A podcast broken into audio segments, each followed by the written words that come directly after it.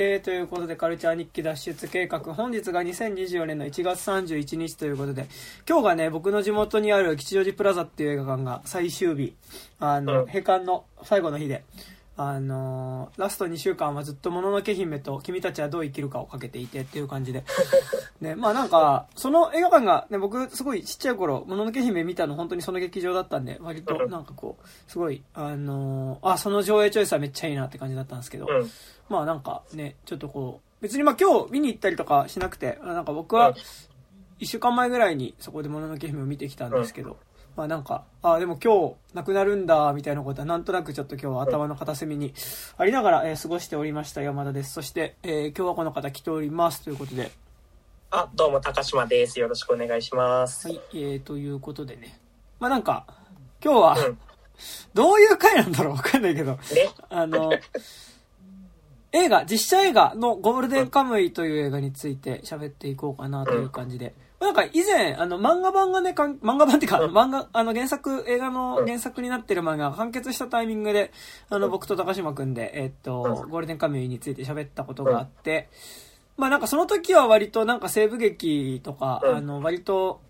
網走番外地とかの割と人気映画的な視点で、そのうん。ゴールデンカムイについて喋ったりしたんですけど、まあ今回ね、だから結構ゴールデンカムイって割と、なんだろう、漫画だけどものすごいその、素養として映画的なものの影響、ジャンジャンル映画的なものの影響ってあるよねっていううんところで 話してはいて、まあそれが満を持して映画化されたというところでね、うん。まあじゃあちょっと一応見に行くべかっていうところで、うん。えー見に行ったという感じなんで、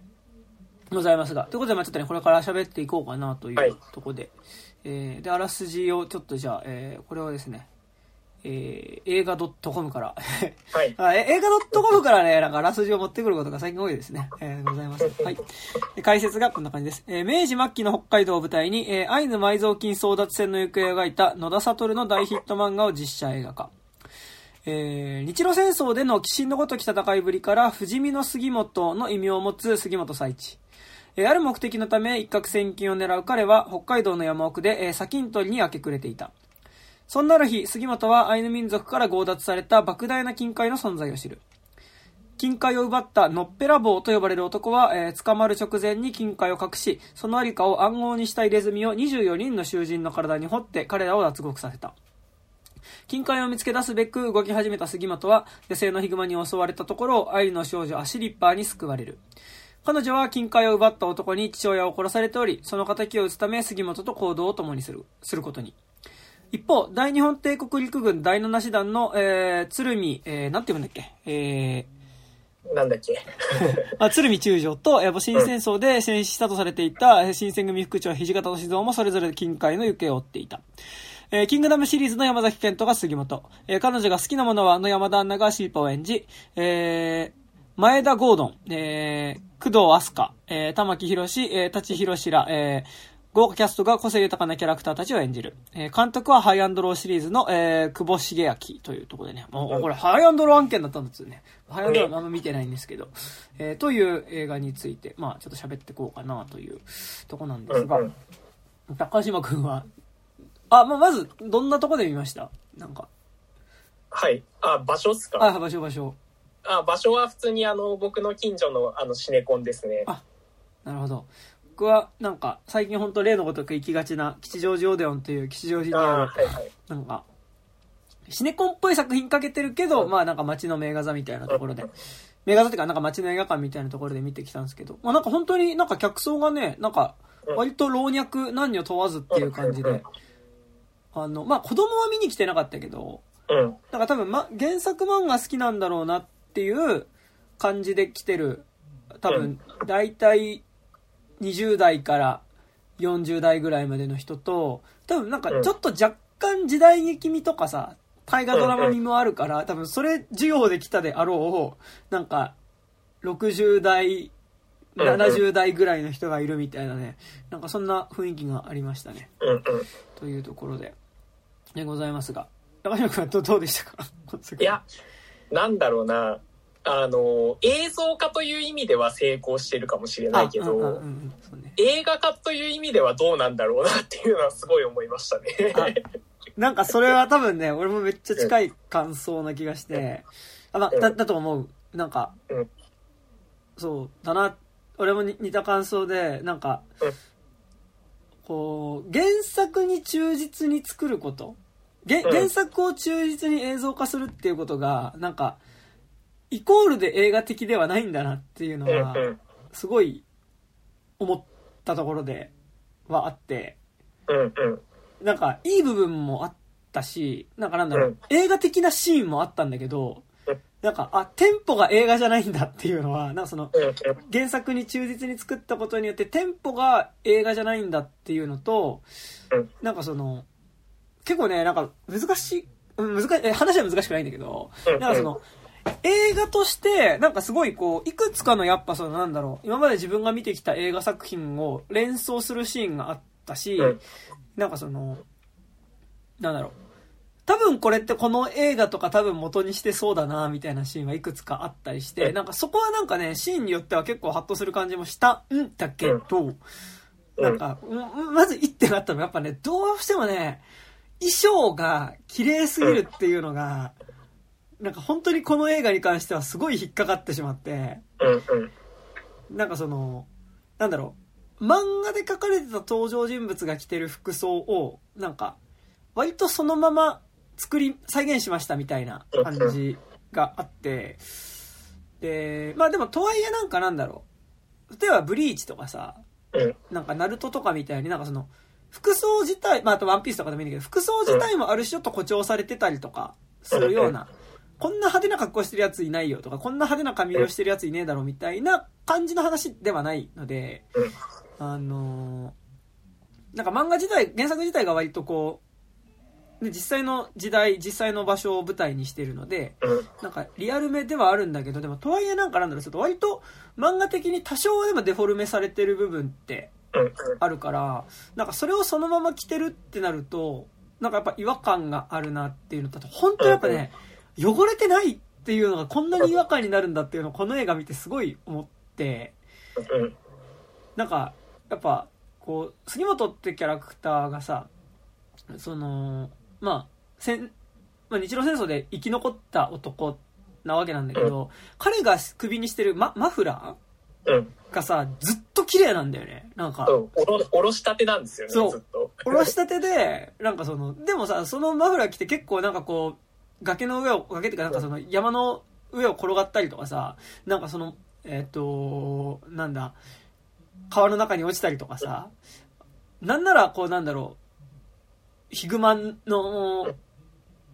をその服を着て殺して、まあ、たりとかって、まあおそらく返り血とかも浴びたりとかはさ、するだろうアクションをしてるんだけども、一切汚れてなくて、それはなんかヒロイン、ヒロインっていうかまあ、あの主人公の相方になるアシリッパーも、なんか割と衣装はなんかちゃんと作ってそうなんだけど、作ってなん。かそのやっぱ、アイヌのさ、人の、アイヌの人の着てる服とかをなんかちゃんと忠実に作ってそうなんだけど、なんか、割とこうさ、首の周りとか白いモフモフっていうか毛皮がついてるからさ、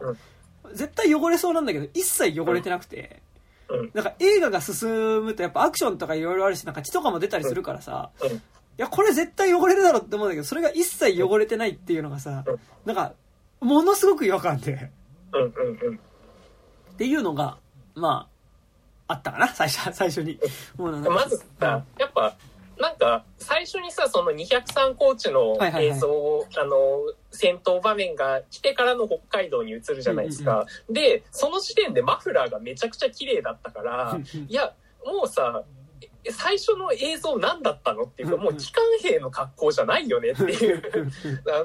あの、いや、だって多分、杉本はあのマフラー着て戦っててたわけでしょ、うんうんうんあれをさ、その多分203コーチの塹壕でもつけてたわけだからさ、なんか、第七師団の人とかにしてもさ、戦場帰りの服の汚れ方じゃないんだよね。あの、中央勤務者のさ、うんうん。あの、テカテカしてさ、デスクワークしてる人の軍服なんだよね。だから、なんか、あの、北海道でさ、あの、うんうん全然、あの、フィールドワークしてる人の服装ではないよね、絶そ対。うなんだよね。なんか、帽子とかもさ、帽子のところにちょっとこう、黄色いフェルト地のなんかラインみたいなのがついてるんだけど、そことかもなんか本当になんか、昨日作ったみたいなうん感じ。で、いやなんか、何年も、か、何年も被ってたらさ、やっぱその汗染みとかさ、赤とかが染み込んでそういうフあ、まあ、あと、日に焼けたりとかしてね、その、なんだろう、服自体もどんどんこうさ、その帽子のこのフェルト地のところとかも色が落ちたりとかさ、なんかこう、シミみたいなものがたくさんつくはずなんだけど、やっぱそれが一切ないし、なんだけど、なんか杉本自体は戦争帰りだから、なんか肉体自体は割と肌がちょっとこう汚れてたりとか、する。でも、なんかその、肌が汚れてるんだったら絶対その服も汚れてて叱るべきなのに、服は汚れてないっていうところで、なんかやっぱすごいこう、生身の感じがやっぱしなくなっちゃってて、なんか例えばこれがなんかね、ヤングジャンプの表紙で、なんかその、あ、ヤンゴールデンカムがヤングジャンプに落ちたからね、なんかその、なんか俳優さんとかに、俳優さんとかに、まあなんかその、よくなんか表紙とかでさ、そのキャ、キャラクターのコスプレさせてみたいなのとかあったりするんだけど、ヤングジャンプのグラビアとかでさ。なんかそういうのだったらわかるんだけど、なんか、映画だからさ、なんかすごいこう、なんだろう、コミケとかにいる感じっていうかさ、で、でもやってることは割となんかガチで映画っぽいことをやろうとしてるから、なんかそこの違和感があって、なんかその、汚しと汚れてない部分のバランスみたいなのが、すごいなんかやっぱこう、違和感があって、なんか多分これががっつり2.5次、その漫画原作ですっていうようなさ、方向だったら気になんなかったと思うんだけど、でもなんか、いかんせんやっぱゴールデンカムイって漫画原作の実写化ですでもありつつ、そもそもの原作自体がもうちょっと時代劇的なテイストだったりとかさ、その、まあ、人気映画だったりとか、まあ、マカロニウエスタン的なフレーバーもある。うんうん、なんか映画的な原作だから、なんかそこの違和感がやっぱすごいあって、うん、そうなんか本当に、多分この映画、やっぱ、個人的に一番の見せ場は冒頭のやっぱ203コーチのところが、の残王戦のところがやっぱ一番気合入ってたなと思ってて、なんか、あれはやっぱさ、なんか、こう、いろんな残王戦が出てくる映画のことを思い出すのね。出してさ、なんかやっぱ、ね、ダンケルクみたいなことだったりさ、まあ、あとなんだろう、あのー、戦争の腹渡とかさ、なんだけど、まあ、いろんな残王戦の映画をやっぱ思い出すし、なんかやっぱその中で、やっぱりこう、さ、突撃の指令がかかるまでは、こう、何もない静かなところなんだけど、うん、やっぱ一回こう、大砲が発射されて、そこから突撃ってなると、その、そこまで誰もいないかに思えたところから、一気に塹壕からわーって、その日本兵たちがこう、わらわらって出てきてさ、で、突撃をしていくっていうところは、やっぱなんかスケール感があったし、すごい。なんか冒頭のシーンは僕、あ、オデオンで見ちゃったんで、そんな大きいスクリーンじゃなかったんですけど、あ、これは大きいスクリーンで見ればよかったなってちょっと思ったぐらい、なんかそこ迫力があって、で、しかもその後こう、残壕の中に単身、あの、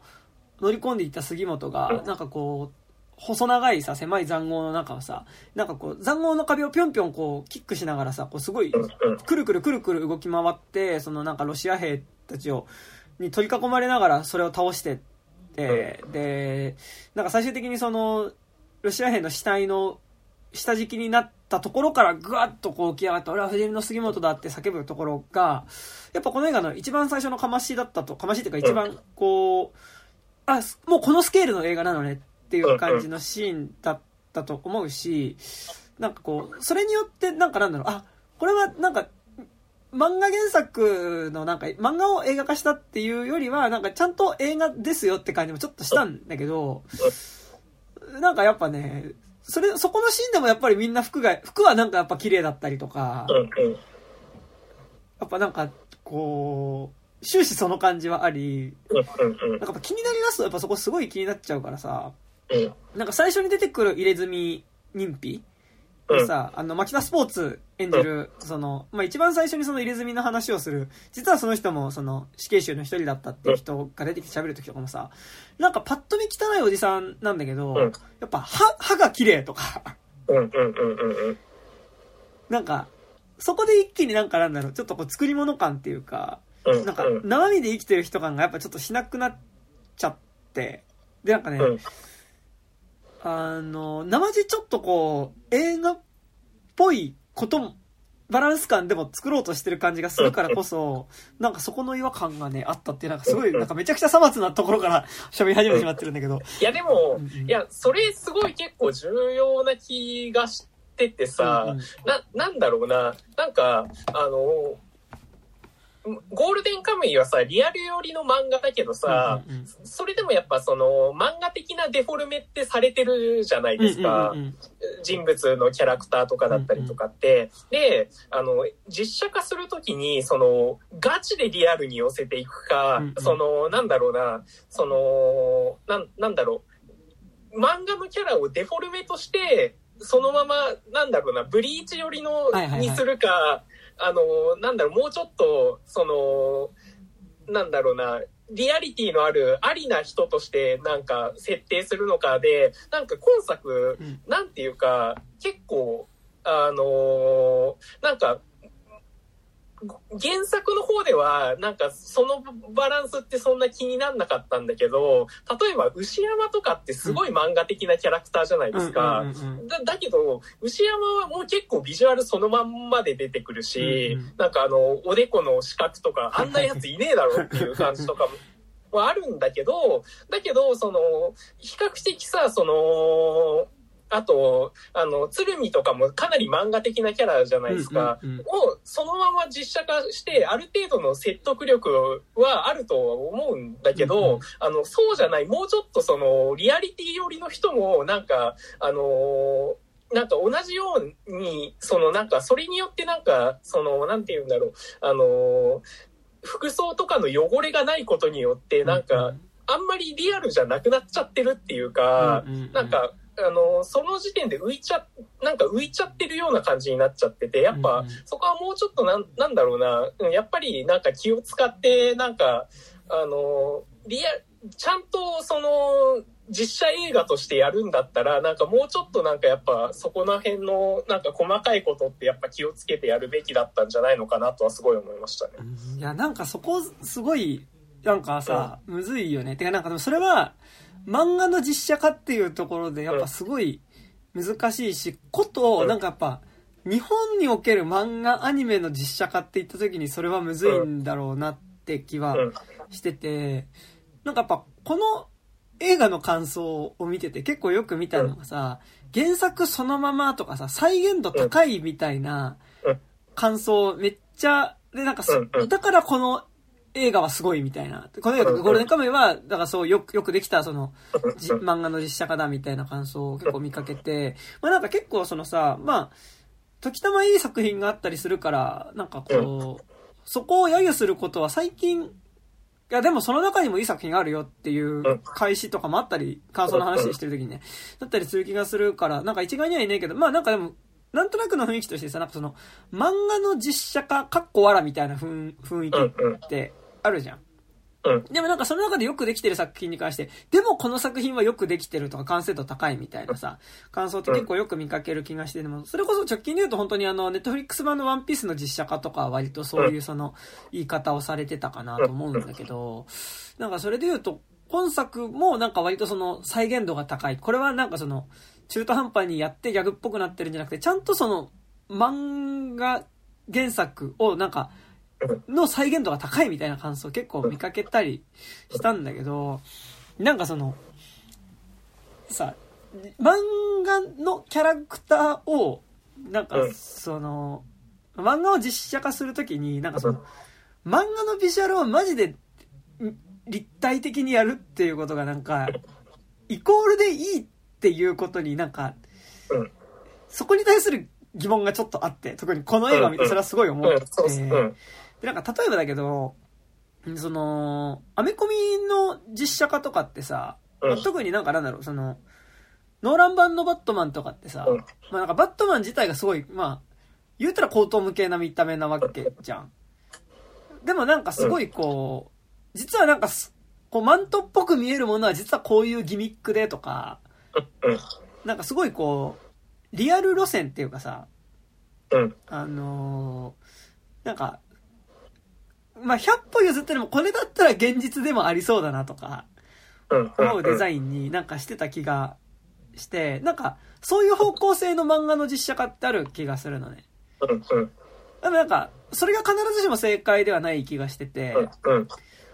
例えばなんかなんその、世界観自体をものすごく漫画寄りにしてしまえば、なんかなんだろう、登場人物自体が高等無形な見た目をしてても、なんかそんなに違和感がないってこともあるなとは思ってて、なんかでも要はその、うどのフィフィクションのレベルっていうかさ、うん。うん。で、その漫画のせ、あの、その映像の世界を描いて、で、その中にいる人物として違和感ないなってバランスでどう描くかっていうところが結構漫画の実写化ってある気がするんだけど、うん。なんか結構その、日本の漫画実写化、漫画アニメ実写化って結構その、まんま、なんだろうな。これを、なんか、さっきも言ったけど、まあ漫画とかアニメって言うて、やっぱデフォルメの表現な気がするのね。うん。でそもそも漫画のキャラクターの目、鼻って顔立ち自体がさ、あんな目うん大きい人とかいないわけだからさ、うんなんかそれはやっぱその目の部分を強調してるし、うんなんかやっぱある種その現実にあるものをちょっとこう、抽象化っていうか、ちょっと簡略化して書いて誇張してることが漫画とかアニメの面白さだとうん、個人的には思ってるんだけうん。ど、うん。なんかその、だからなんかこう、それをそのまま実写にしちゃうと、やっぱり変なものになる気がうん。するのね。であればなんかそれは、あうん、はいはい。しかも、なんか今作ってちゃんとロケとかで北海道の雪山で撮ってるじゃないですか。うんうんうんだから背景もめっちゃちゃんとしてるじゃん。そうね。であうん。あの、そこになんか、あの、レイヤー、その、登場人物のレイヤーがちょっとち違くなっちゃってるっていうのは、なんかめちゃくちゃありますよね。そうなんだよね。で、なんか、でもなんかワン、ワンピースの実写化とかも、ワンピースはやっぱものすごい高等無形だし、なんかザ漫画的な話だと思うけど、なんかやっぱその、ワンピース自体がものすごくアニメーション的っていうかさ、うんその誇張された表現の面白さだってことを、なんかネットフリックスマンのワンピース実写が分かってるから、なんか、ちゃんと実写の中で頑張って誇張するっていう方向に舵を切ってたから、やっぱりあれはうまくいってたと思うんだけど、なんか今作、例えばなんかその、やっぱ杉本の服装とかってさ、やっぱある種ちょっと誇張はされてる服装だと思う。し、本当にあと牛山のおでこのさ、まあ、はんぺんの部分ってさ、誇張されたビジュアルだと思うんだけど、なんか、ね、あの、ちゃんと実際の、こう、なんだろう、アイヌの文化とかさ、あと実際のロケーションを使ったりとか、なんかその、ヒグマの描写とかやっぱ今作すごい力を入れてて、なんかその CG だけど、なんかやっぱ、ちゃんとその、迫力のあるヒグマだったり、その声とかちゃんと、ね、ヒグマ牧場に声を取りに行ったりとかしていたので、えーで、なんか、あの、よ、よ、あの、エンドロールでヒグマ、録音協力でヒグマ牧場って出てきたから、あ、そうなんだと思ってたけどなんだけど、だからこそなんかそのやっぱい違和感っていうかさ、うんうんうん。は、すごいあって、で、なんかでもそれはなんかキャラのビジュアルがさ、ちょっと、まずちょっとビジュアルのとこからじゃあ話しようかなって感じなんだけど、うんなんかまあ確かになんかその原作漫画そっくりな見た目になってるんだけどうん、なんかでもそれが原作そっくりな役者のな、まあ、原作のキャラクターそっくりなビジュアルにすることが、なんかゴールデンカムイの実写化として、なんか、正解だったのか、まあ、別に正解とかないんだけど、なんかうん、それがなんか、僕は良くなかったと思ってて。うん。いや、なんかさ、これはすごいさ、なんだろう。あのーなんだろうな。すごい、多分、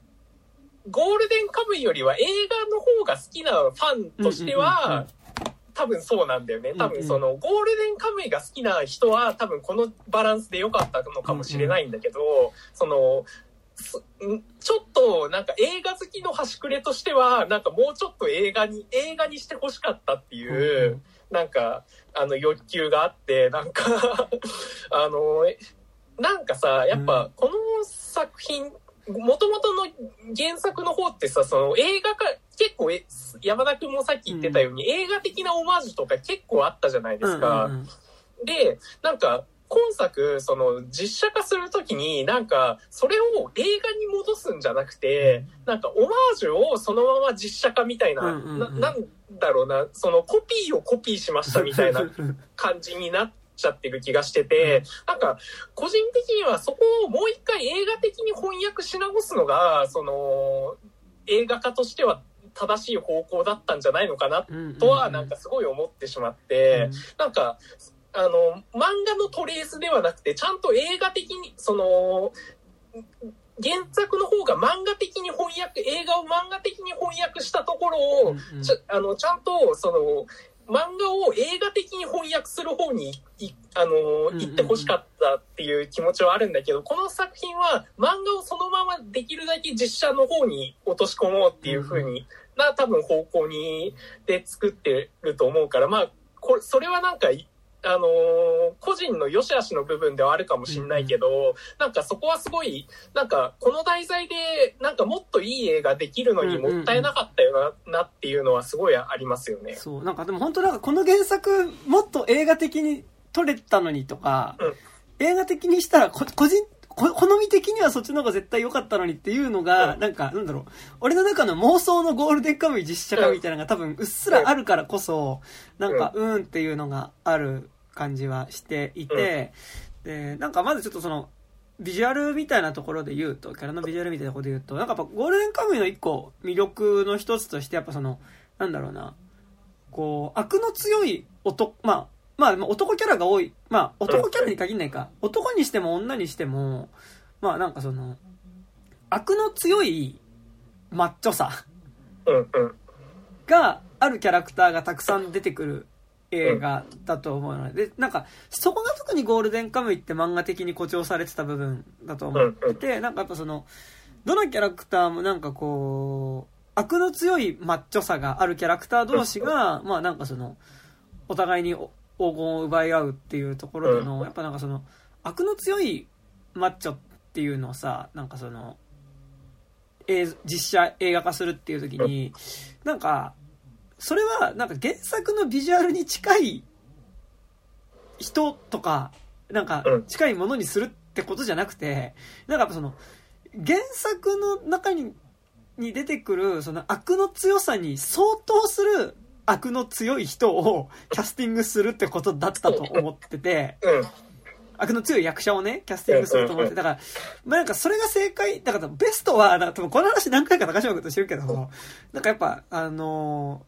ー、仁義なき戦いみたいなことだと思うのよ。いや、っていうかね、あのー、もろね、考えてみたらね、網走番外地のキャストそのままで OK なんですよ。まあ、多分、あの、杉本が健さんで、あの、あの、白石が、あの、田中邦衛でいいんですよ。そうね、そうね。白石田中邦衛だよね、マジで。そうそう。で、あの、土方とかは、あの、網走番外地で言うと、あの、荒勘っていうあの時代劇の大スターで、で、なんか、あの、あの、結構、あの、あの辺の、あの、番外地のあの、囚人仲間とか、すごい、あの、濃い人しかいないから、あの辺でもう全部実写化で、これ、実質網走番外地ってゴールデンカムイじゃねえかよっていうのは、すげえ改めて思って。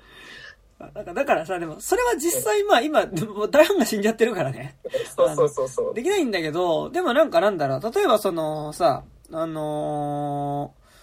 ー、アウトレイジ的なキャスティングだったりとか、うん、あと、まあ、古老の地とかさ、なんかだからその、うん、まあ、多分、その、ヤクザ映画の流れを組んでる、なんか、現代ででもそのヤクザ映画やろうとしてる映画のキャスティングに近いキャスティングこそが割となんか、個人的には正解だった。まあ正解って、なんやねんって話、まあ正解もクソもないんだけど、が、なんかやっぱ、ゴールデンカムイだった気がしていて、なんかその実写版のゴールデンカムイだった気がしてて、だからそれって別に、あの、原作のキャラクターと見た目がそっくりじゃなくても別にいいんだよね。なんかその、同じぐらいの存在感があれば別にそれは成立するかなって気はしていて、でもなんか今作やっぱりその、ビジュアルとして似せるみたいな方向になってしまっているので、なんか、そこに対する違和感っていうのがめっちゃあって、うん、なんだよね。なんかそれは結構、ど、どのキャラを見ても思って、そう。そう。うんなんか、うんうん、なんかすごい厳しい言い方になるとさ、なんか映画的な存在感のキャラクターじゃない、登場人物じゃないんだよね、ねなんかどうしても。うん。だから逆にその分ね、なんかさらっと見え、見えるっていうのはある気がしてて、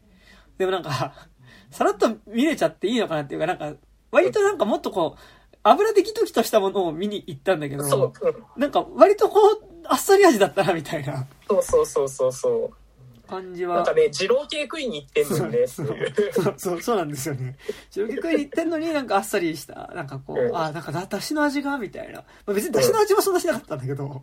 って感じがしてしまって、なんかね、特にやっぱりこう、さあ、なんか散々これ撮る前とかにもなんか予告見た時に高島君と話したりしたけど、や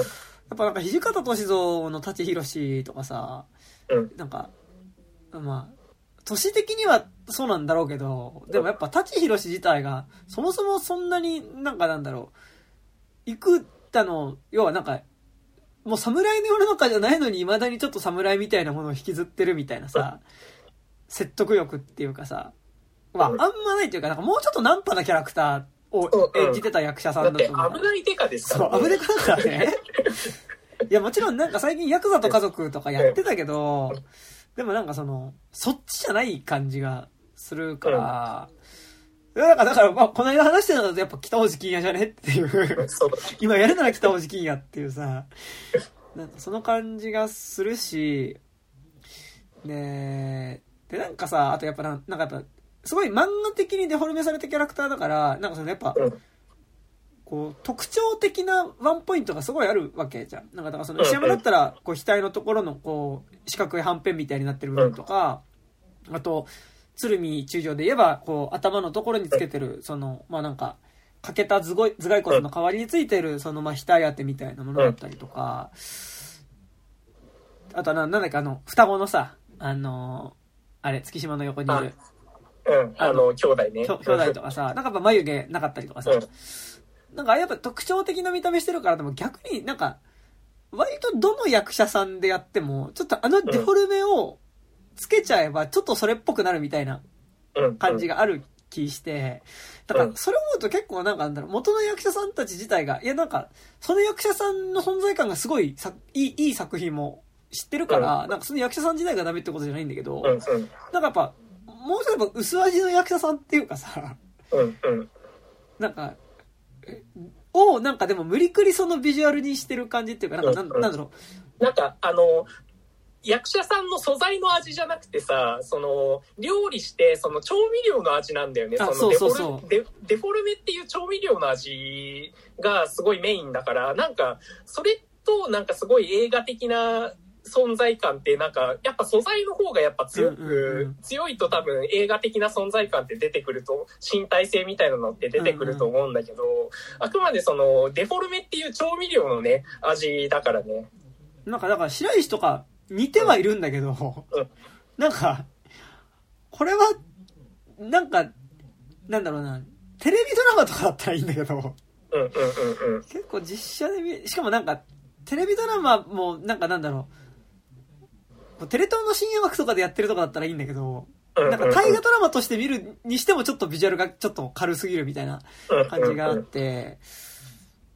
っていうのがね、なんか、こうある感じで。なんかそれで言うと、やっぱね、なんか、でも一番それを感じたのが正直やっぱ主人公の杉本で、やっうんぱなんか、や、ややっぱ山崎賢人ってさ、なんか、なんだろう、すごいかっこいいなと思ううんけど、なんかやっぱ役者としての存在感ってさ、な、なんだ、うん。なんだろう、すげえ嫌な言い方をするけど、なんか、うん。プレーンなイケメンっていうか、うんうんうん。なんか、こう、結構山崎賢人が、そのなんだろう、漫画の実写化に結構起用されるのって、うん。なんか、割となんかそのさ、なんだろう、どれっぽくもないから、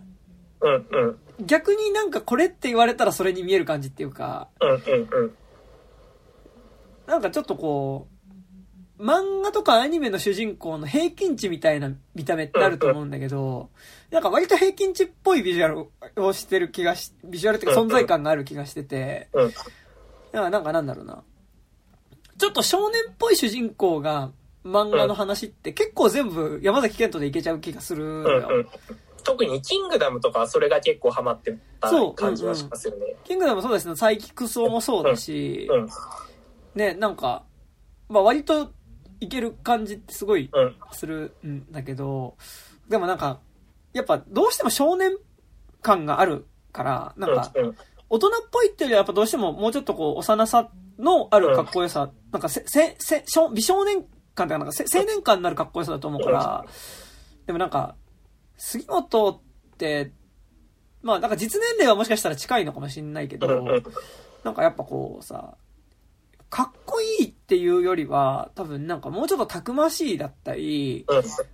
あと、なんかやっぱちょっとした憂いがないとやっぱりダメというか、やっぱその、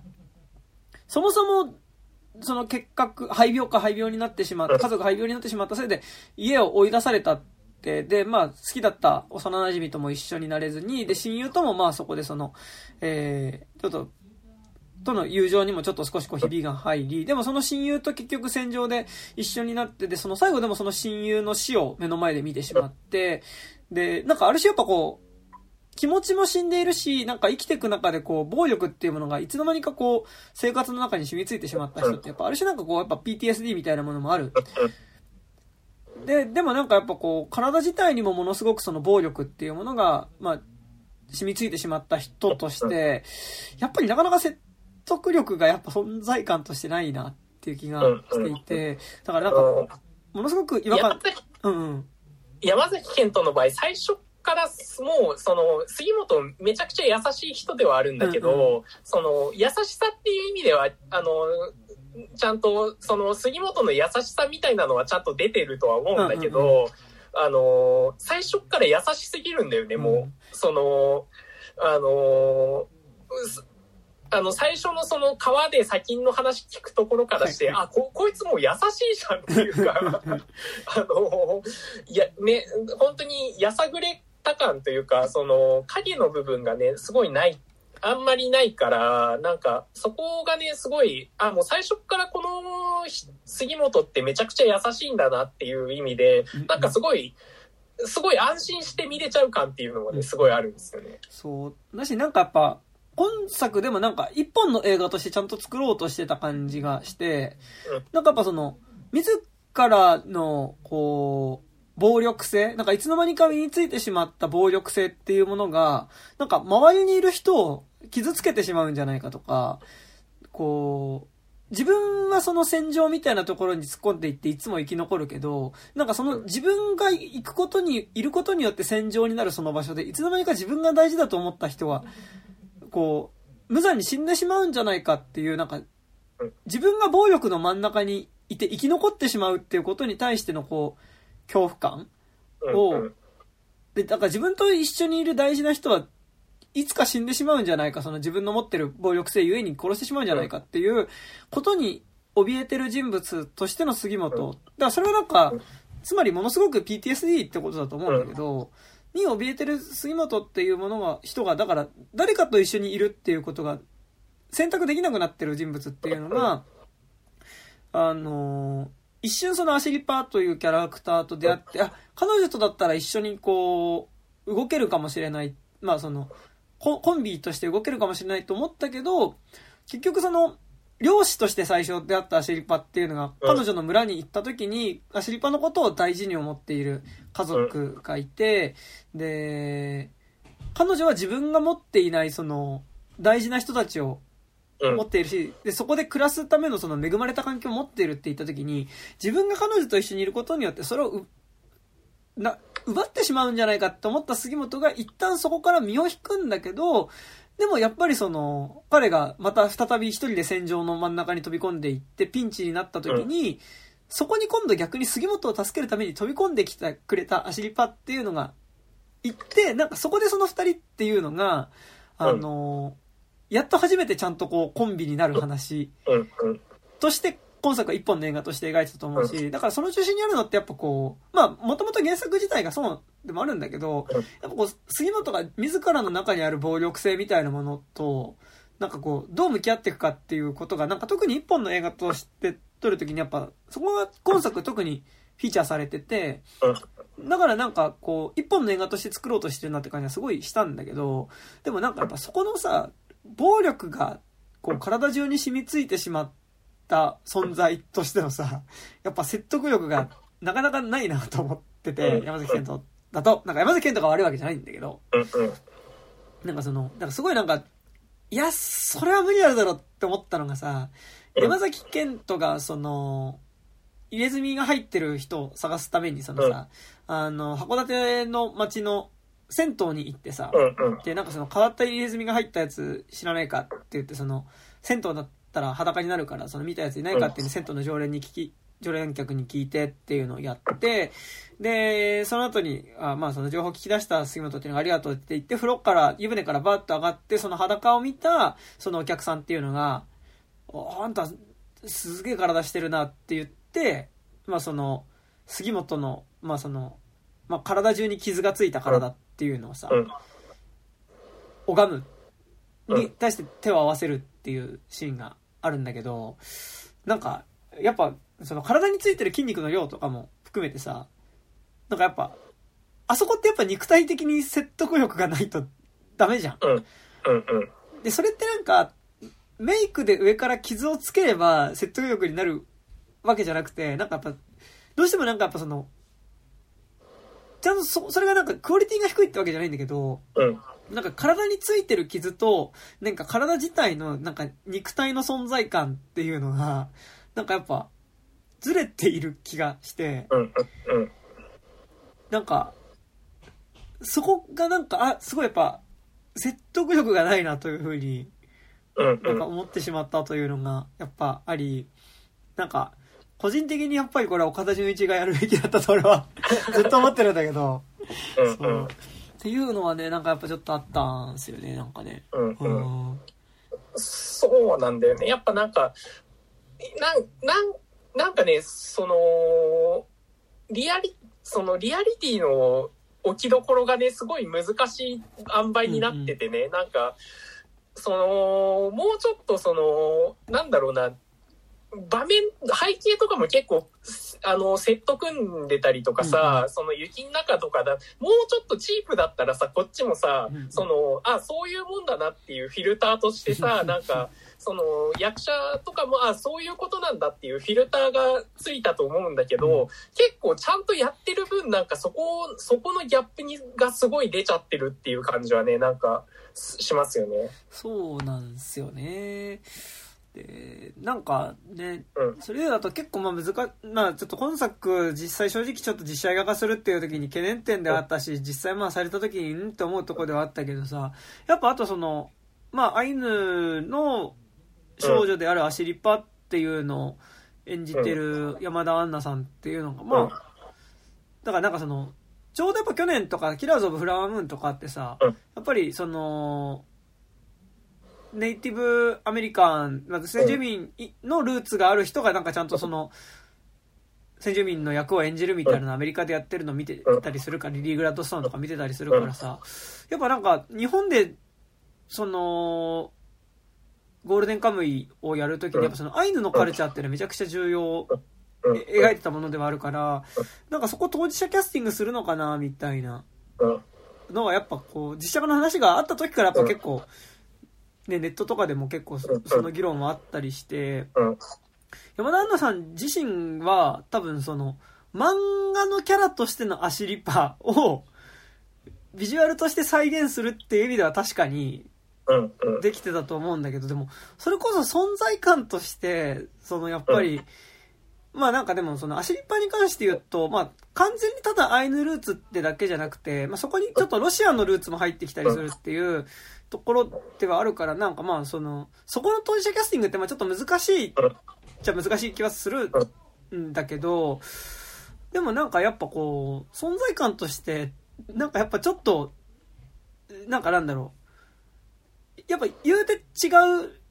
う、こう、なんだろうな、あの、民族だなっていう感じはあんましなかったし、あとなんかやっぱ、それ特に思ったのが、アシリ、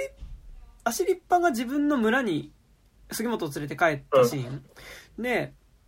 本作、でもなんか一切当事者キャスティングをしてないわけじゃなくて、そのアイヌの村の中にあの、秋山デポさん、秋元デポさん、デポさんって、あの、アイヌマシリって映画とかに出てた人なのかな？なんか、なんかその、の、あの、当事者の役者さんも出たりとかしてて、で、彼がだからそのアイヌの村にいたりするから、なんかまあ、だし、その、そのキャラクターがその、アシリパについての彼が思う思いみたいなこととか、その未来の世代に対して思うことっていうのを語ったりするから、なんかそこはすごいなんかちゃんとやってるって感じもしはしたんだけど、でもなんかやっぱその、正直、その、秋元デポさんと、そ、多分、全員がアイヌルーツの人じゃなくてあの村ってキャスティングされてて、なんか、子供とか絶対普通に多分子役、なんか、どっかからつど、どこから連れてきたって言い方もないんだけど、子役の人とか多分普通になんか、あの、芸能事務所とか入ってる子供なのかな、みたいな子供とかだったりして、なんか結果としてやっぱすごいこう、なんだろう、ちゃんと当事者キャスティングされてる人の存在感と、なんか、それ以外の、こう、村に住んでる人のビジュアルっていうのが、なんかやっぱちょっとこう、お、同じ、まあ、村の人にちょっと見見えない感じがちょっとしちゃって、なんか言い方すごい難しいんだけど。なんか、それもなんかこの映画のなんかやっぱその、漫画っぽい、漫画をそのまま映像化するっていうことと、でもなんかとはいえなんかちゃんとその、リアルなものとして描こうとするっていうことの、うんなんかこう、そのどっちつかずな感じがやっぱそこでもすごい感じちゃって。なんか、そう。で、なんか山田杏奈さん自体はすごいこう、ビジュアルとしてそっくりではあったんだけど、でもなんかその、アシリパを実写化する子ってやっぱそういうことじゃねえんじゃないかなっていう感じが、うんなんか、したっていうのもあって、で、なんかだからその結構、主主人公二人にものすごい、なんかその、が背負ってるうん。物語に対して、なんか主人公二人の存在感があんまり個人的にはその、漫画の、を映像化した時にそっくりっていうこと以外でのなんか説得力っていうのが、なんか。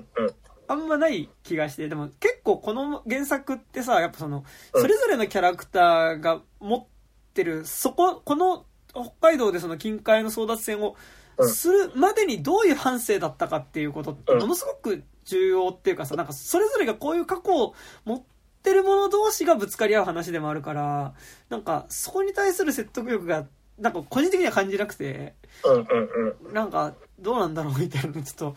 ね、思ったりとかしたんですけど、ね。うんいや、そうなんですよね。まあ、あと、まあ、キャスティングに関しては、うんやっぱその、これはちょっと作品の良し悪しとは関係ないけど、やっぱその、現状日本のマーケットにおいて当事当事者キャスティングしないのは、あの、それが別に商業的にマイナスになると思われてないんだなっていうところでちょっと悲しくなったりね、しますけどね。そうね。まあなんかだから、ね、いや、本当そうなんだよね。うで、なんかだから、でも結構このタイミングで、なんかちょ ちょうど偶然この間、なんか時間があってさ、なんかあの、うん。渋谷でなんかライブあって、ちょっと会場まで歩いてく、なんかちょっと早く来ちゃって、30分ぐらい。うん。なんかやることないから渋谷ふらふら歩いてたら、あ、なんかあの、アイヌの人の写真展。うんうん。だからその、アイヌ民族のアイヌの人が、なんかその、あを撮った、その、うん。え民族衣装を着た人を撮った写真展みたいな渋谷でやってて、なんかやっぱそれを見たんだけどさ、やっぱなんかなんだろう。ちょっとやっぱ少し存在感としてはやっぱりこう、いわゆる、なんかなんだろう。うん、でもなんか日本、いわゆる日本人の見た目ってすごい言い方難しいんだけどでもなんかやっぱもうちょっと異なるルーツっていうかさ。思ってるビジュアルだなっていう感じ、うんな見た目だなっていうのうんは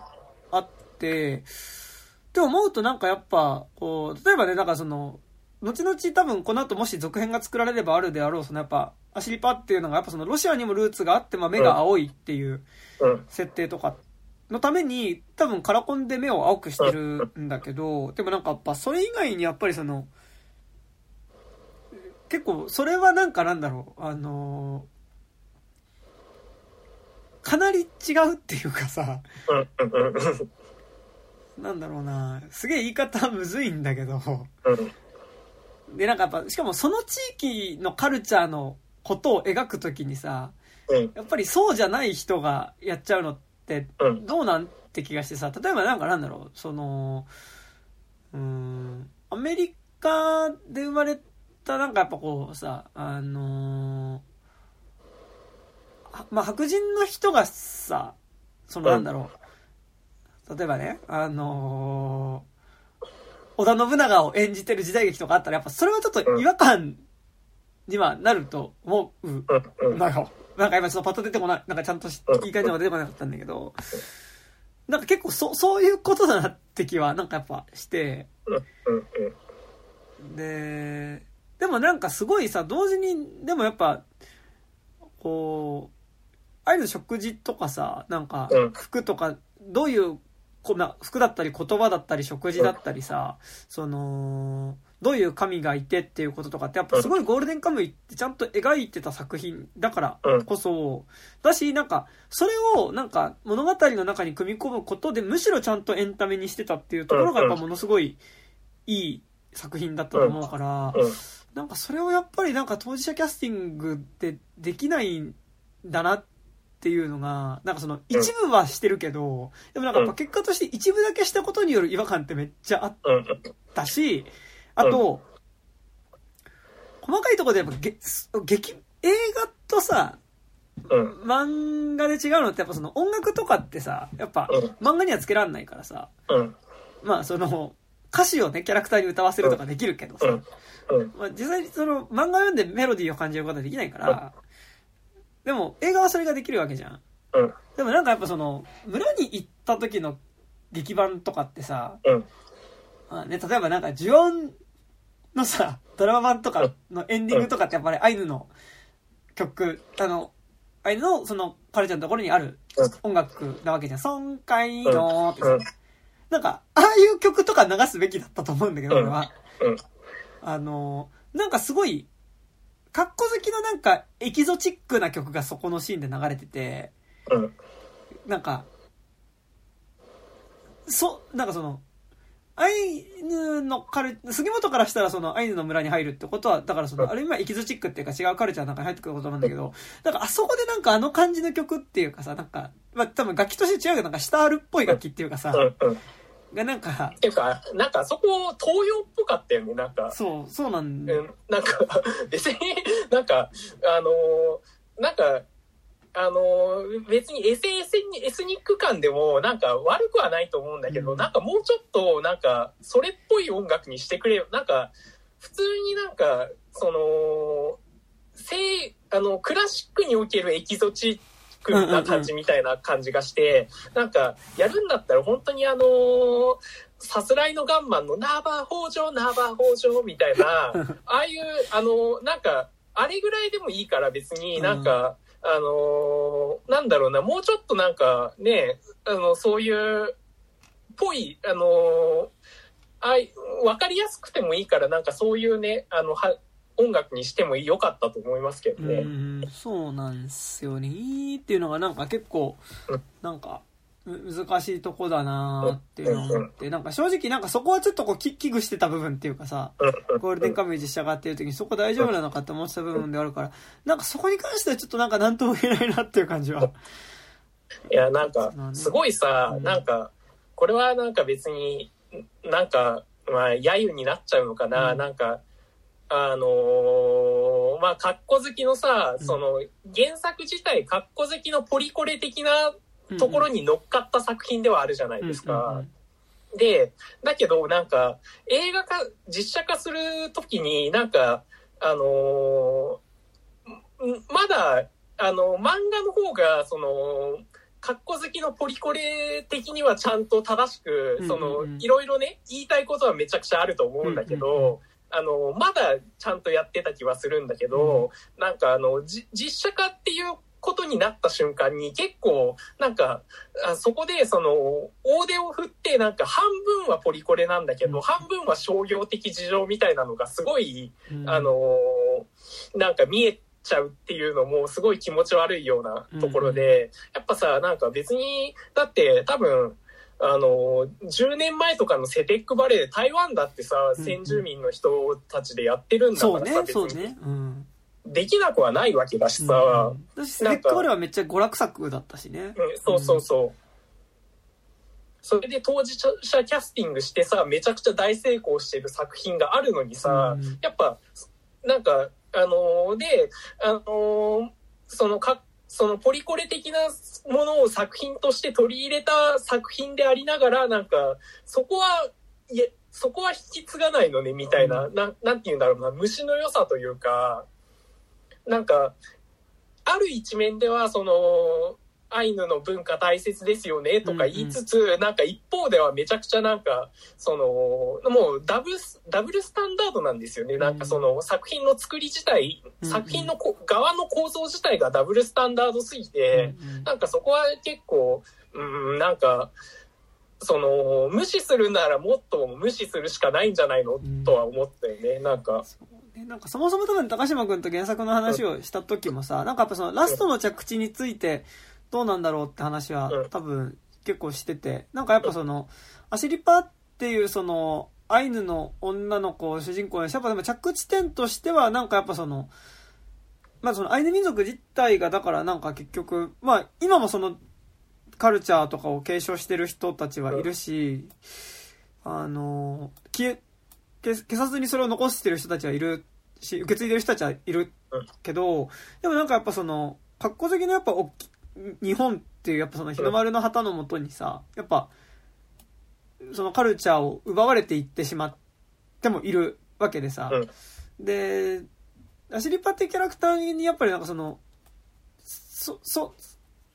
そこのな、あ日の丸の旗のな、日の丸の旗って言い方あれだけど、その、なんかなんだろうな、あの、こう、そこに対して飲み込まれることにたって、に対してこう、抗い続けるっていうよりは、なんかその、それを受け入れもするみたいな感じのことを、でもなんかその、アシリパっていうその当事者のキャラクター、まあ作詞の中でね、当事者のキャラクターに、それを言わせるのってどうなんだろうみたいな、その着地ってなんか結局その、多くのゴールデンカムイを読む読者である、どっちかというとなんか、自分は日本人だっていうことを、なんか、る、ことをなんか、割と寺らく思ってる、日本における多分マジョリティの、にとってなんか、都合がいい着地でもないかみたいな話を結構多分したと思うんだけど、でもなんか、それをさ、なんか、原作の時点でも、結構そこってどうなのみたいな話をしてたのにさ、それをなんか当事者じゃないキャスティングでやってるっていう時点でさ、結構なんか、いやそもそもその現、そういう、こう、奪われもしていくカル、こう、まあ、結果として少数民族になってしまう民族のさ、カルチャーをさ、その、でも奪っていく側にとって都合がいいものとして描くのってどうなんだっていうことをそもそも思ってたものをさ、なんか、そもそも当事者じゃないキャスティングでやってしまったりとかすることってなんかやっぱ、より危うさがあるっていうかさ、作り自体としてね。なんか、それはそもそもあるからさ、なんかその中でやっぱ、余計なんかちゃんとそこのカルチャー描くっていうなんか、格好好きのエキゾチックとしてそれを描いちゃうっていうのはさ、なんかやっぱすごい危ういよなっていうのは、それはそれであって、なんか、だからちゃん、ちゃんとリアル路線として描くよりは、なんかやっぱ漫画の実写化、漫画をいかに映像として再現度高くやるかってことの方に比重が置かれてる気がするから、なんかでもやっぱそれはこの原作でやるのってなかなかなっていうのはすごい思うとこではあったよね、なんかね。うん。そうなんですよね。だし、なんかやっぱこう、それぞれが本当にさっきも言ったけど、なんかどういう過去を持って、で、なんかある意味そのやっぱゴールデンカムイって改めて見て思ったけど、その原作読んでて映画になったの見たけど、やっぱそのさ、その、日本の多分その、第一次大戦、だって二次大戦に、まあ、一次大戦に向かうぐらいのさ、頃の話としてさ、その、要はなんか、ある種日本民族っていうのがやっぱ第一次大戦、第二次大戦に向けてさ、なんか単一の民族としてなんとなくこう、単一の民族ですっていう形で、本当は単一の民族じゃないと思ったけど、なんか、単一の民族化されていく中で、なんかその、そこから主流じゃなくなった人たち同士の戦いが北海道で行われてるっていうのがゴールデンカムイじゃん。その、だから日露戦争から帰ってきたけど、結局その、あの帰ってきたにもかかわらず、彼らを受け入れる人はいなくて、なんかちょっと、やっぱある種ちょっと腫れ物扱いされてしまった、その、陸軍第7師団の生き残りたちだったり、その、まだ、その、もうだからその、だったり、その、そもそも今の幕府が、その、幕府って新しい明治政府とか、それ以降の明治政府が作られた時に、そこから負けた、負けて追い出された侍たちだったりとか、で、もうあとだからその、その明治政府って言って、要はその明治政府が主流だとすると、そこからはぐれた、その、はみ出し、追い出されてしまった人たちの話だからさ、なんで追い出されたかっていうことのルーツっていうのがものすごく重要にな、ルーツっていうか、そのバックストーリー自体がすごい重要なところになっていく話だと思うんだけど、なんかやっぱこう、それがないというかさ、そうそうそう。っていうのはね、なんか、どうなんじゃろみたいなのは、そう。今後多分、もしヒットすれば原作さ、うん。をどんどん映画化していくしさ、あの、次はこのキャストでこれやりますよっていうのをさ、最後に結構一気に顔見せみたいなのやってたからさ、うん。だと思うんだけど、でも、それってどうなんだろうみたいなのは。いやそそうなんだよね、うん。なんか、うん、すごいさ、やっぱ、原作はすごい、なんかまあ、スケールでかいと思うし、なんか、まあ、その原作が100%でなんかそこにちゃんと向き合ってたかって言ったら、うん実はそうでもないとは思うんだけど、でもやっぱりそれを題材にしちゃってる分、そこに向き合わないっていうのは、やっぱすごい、なんだろうな、すすごいやっぱり、より向き合わない方向で味付けされてるから実写化に際して、うんうんうんなんか、やっぱね、そこはすごい、やっぱ気になる点ではありますよね、本当に。うん。私ね、なんか、さらに原作で言うと、やっぱもうちょっと細かいそれぞれのルーツっていうかさ、うん。日本の中でも単一のルーツじゃないよってことは多分結構描いてた気がしてて、うん。なんか例えばその、谷垣は秋田出身だっていうこととかって、やっぱりなんかそれってすごい重要なことっていうか、なんか、なんだろう。それこそこの間話したファーストカウじゃないけどさうん、なんか、うん。単一の民族としての歴史ってあるけど、でもなんかそうじゃなくて、割とそれぞれでもうちょっと違う人たちで、なんかこう、いろんなルーツがある人たちの集合体を、でもなんか、単一の民族として捉えてるだけなんじゃないみたいな感覚って、なんか、まあ、ファーストカウってこれ全然こ今作と関係ないけど、まあ、ケニー・ライカーとの映画だとさ、描かれてたと思うけど、なんかゴールデンカムイもだからなんかその同じ日本人って言っても秋田ルーツの人だとやっぱまたちょっと、なんかその、もともと第七師団の一員ではありつつさ、その、谷垣ってキャラクターだけがなんか独特な動き方をして、なんか最終的にやっぱその、アイヌの村の中に受け入れられてったりするっていうのはさ、彼はなんか日本、過去好きの日本人っていうところに入ってはいるけど、でもやっぱなんか東北でまたぎであるっていうルーツが、なんかまたちょっとこう、その第七師団の中にいても彼にまたちょっと違う動きをさせるみたいなことっていうのが、なんか、やっぱすごいそれって重要なことだと思うんだけど、なんかでも、こう、なんとなくある種ちょっとこう、統一感のあるエスニシティっていうか、で、なんか今作を描いてしまうと、なんかやっぱそこに対する説得力もだんだんなくなってくるかな、みたいなのも、うんうんちょっと思ったりは。そうね。ね、なんかうん、やっぱさ、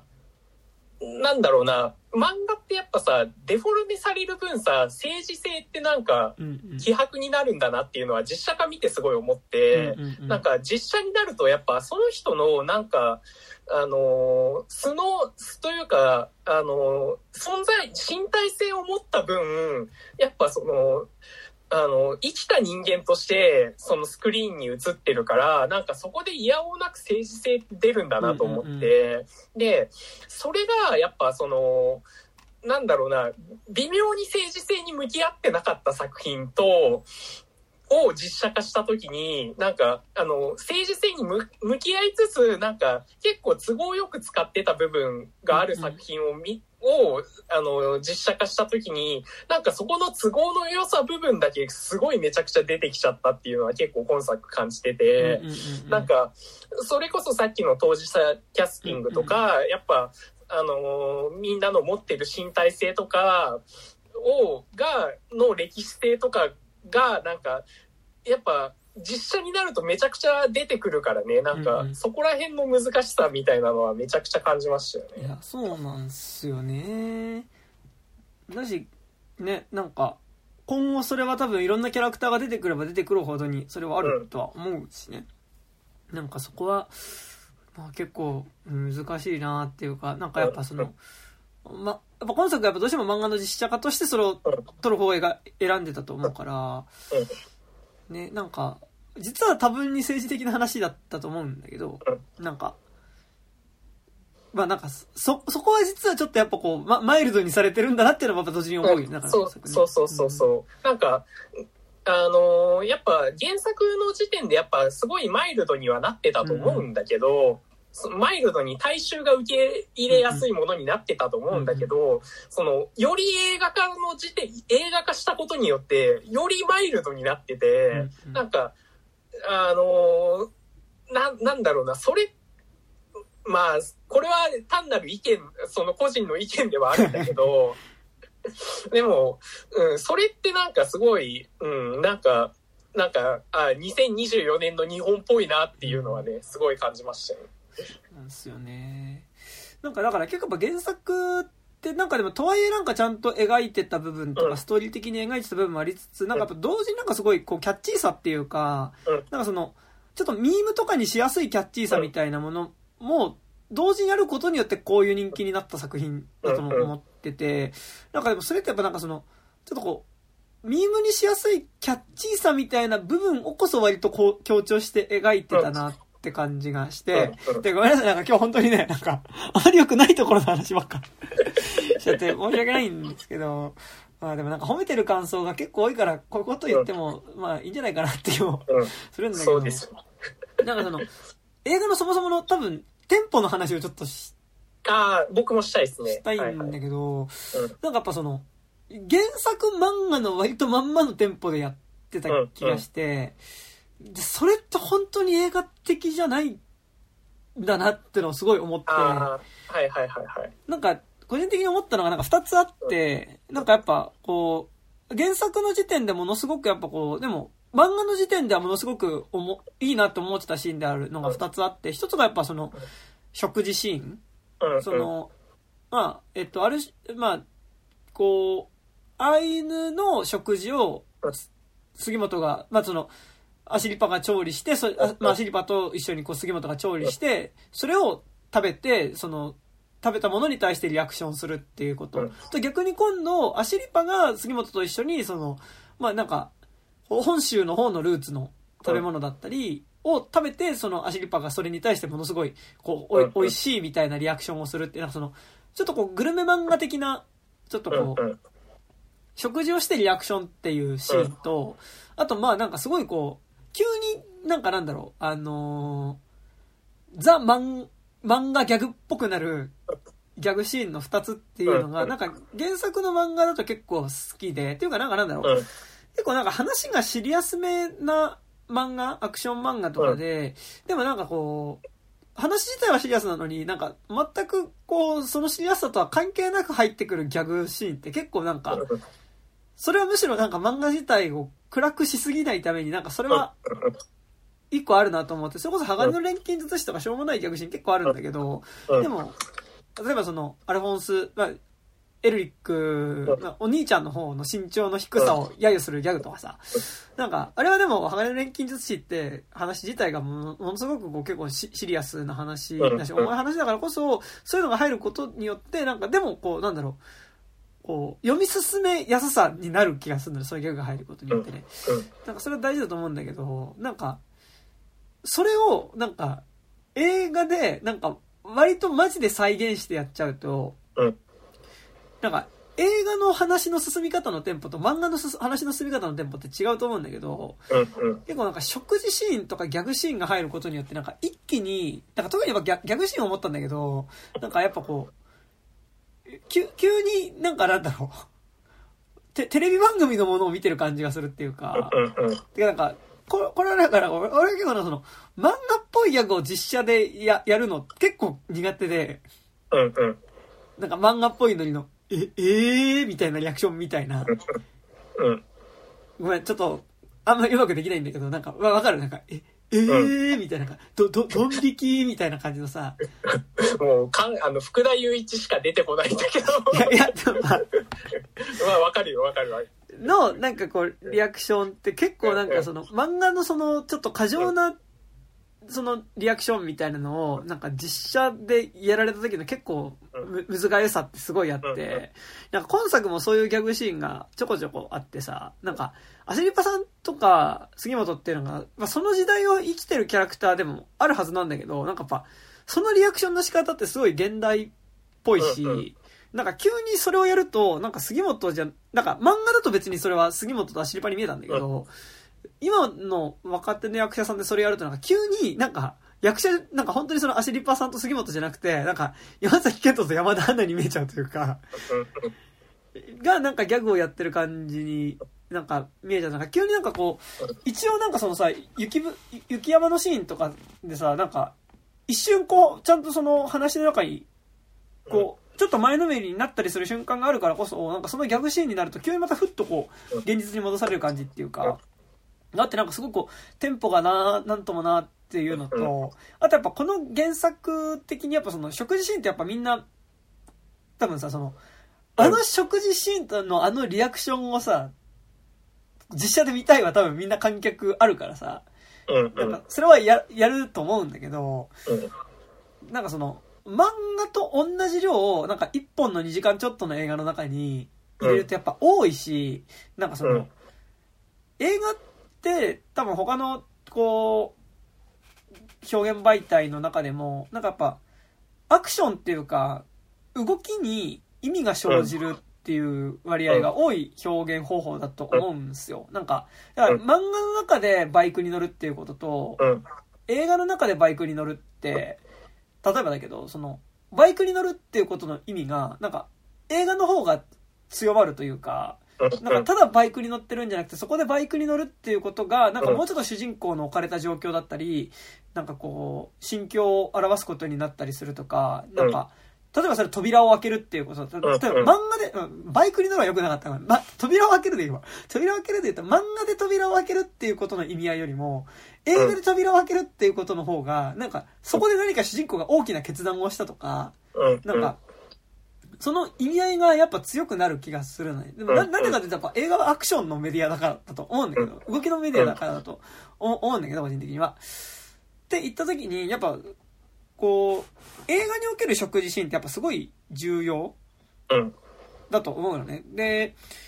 で、そもそもの原作の時点でやっぱりその食事シーンってそのアイヌのカルチャーだったりとか、その当時のその、うんまあ、あるいはアイヌじゃなくて、その日本のやっぱその本本州の方の食文化だったりとか、うんまあ、あるいは谷垣で言ったらその、マタギの方の食文化みたいなこととかって、なんかそこ、それぞれの、こう、持ってるルーツみたいなものを表す意味合いとして食事シーンが出てたと思うし、で、それぞれがそれぞれの違うカルチャーの食事を口にして、それを美味しいって言ってリアクションするっていうことが、やっぱりなんかその、相手のカルチャーを認めるっていうかさ、その、相手が自分と違う存在であることを認めた上でなんか仲間になるっていう意味合いがすごいあったと思うんだけど、今作ってやっぱ食事シーンが多すぎて、なんかその、こう、普通だったら多分なんかね、1回とか2回でいいと思うの。そうそううんうん。で、逆にその1回とか2回で、その、なんだろうな、あ、杉本がアシリパのことを受け入れたんだなだし、アシリパが逆に杉本を受け入れたんだなって表現になると思うんだけど、なんか、やっぱ原作の中でやっぱみんな見たいからここは入れなきゃみたいな需要で、なんか物語のこうテンポと関係なく急に食事シーンが入ってくる食事シーンがいくつかあって、うん。なんかそれによってテンポが乱れるし、なんかその、結果として効果的に入れられてる食事シーンも、なんか、他のなんか、こう、ただ食事シーンを見せたいがために入ってる食事シーンと、うん。があるせいで薄まっちゃった感じがうんしたりしたんですよね。あのはいはい個人的には、うん。あの原作の時点であの食事シーンすげえ多いなと思ってたから なんかやっぱさ物語の中ってやっぱ基本的には全部意味なわけじゃないですか。うんうんうんでやっぱりさそのいみんなで卓囲んでさ、飯食うのにもやっぱ象徴的な意味合いって絶対生まれるしさ、あの、そだからこそ映画だと思う。だからこそ映画だし物語だと思うんだけど、やっぱその、映画とかで特にやられちゃうとさ、2時間の中でさ、その象徴的な意味合いじゃなくて、ただ単にうまい飯を映すだけのシーンって、本当にそのシーンだけ、その、映画としてと時がマジで止まってるし、なんか、いや、それってもうその、なんか、グルメ紹介番組じゃねえんだからみたいな話になって、あの、いや、そこだけチャンネル変えられ、変えたいんですけど、みたいな話になってくるから、やっぱ、すげえやっぱ今作浮いてたと思うし、あと、個人的には、あの、原作とかって結構西部劇とか時代劇要素強いじゃないですか。で、その時にどうやって、こう、一本の映画として、あの、で、しかもその、ゴールデンカムイっていう大枠の物語を崩さずにどうやって映画化にするってなった時に、あの、見て、見ながらすごい思ったのは、あ、連続活劇にしちゃったら、確かに、うまく機能するんだなっていうのはすごい思って、あの、どんどんさ、その、インディージョ、この映画ってもう基本インディ・ージョーンズじゃないですか。うんうんうん、そうね。うんうん。あの、だから、やっぱ基本的には、その、常に、その、漫画で、その一回ごとの、あの、来る山場みたいなのをそのまま実写化しようってなった時に、うん、その連続、インディ・ージョーンズ的な連続活劇として、そのもう常にもうノンストップ状態にするっていう選択は確かに、あの、間違ってはなかったと思うんだけど、うん、だけど、そこで、あの、食事っていうとか、あと、ドラマ面もそうなんだけど、あの、ドラマ面と、あの、食事の時に、もう一回さ、トロッコから降りる感じになっちゃうからさ、うんうんうん、その、連続活劇としてさ、一回一回ぶつ切りにされちゃって、うんうん、その、あの、映画とし、活劇としてのテンポがやっぱり、その、ぶった切られるから、うん、なんか、そこはすごい、やっぱすごい握手だったなと思うし、あと、あの、ドラマ面に関して言っても、あの、ここ原作のゴールデンカムイはそうだと思うんだけど、その、原作ってやっぱ、のドラマって、その、あの、人、人間、人物の持つ問題設定とかって西部劇だったり時代劇ぽいテーマじゃないじゃ、うんうん、テーマじゃないじゃないですか。うん、で、それってやっぱその、基本的には2時間のフォーマットで語る映画の、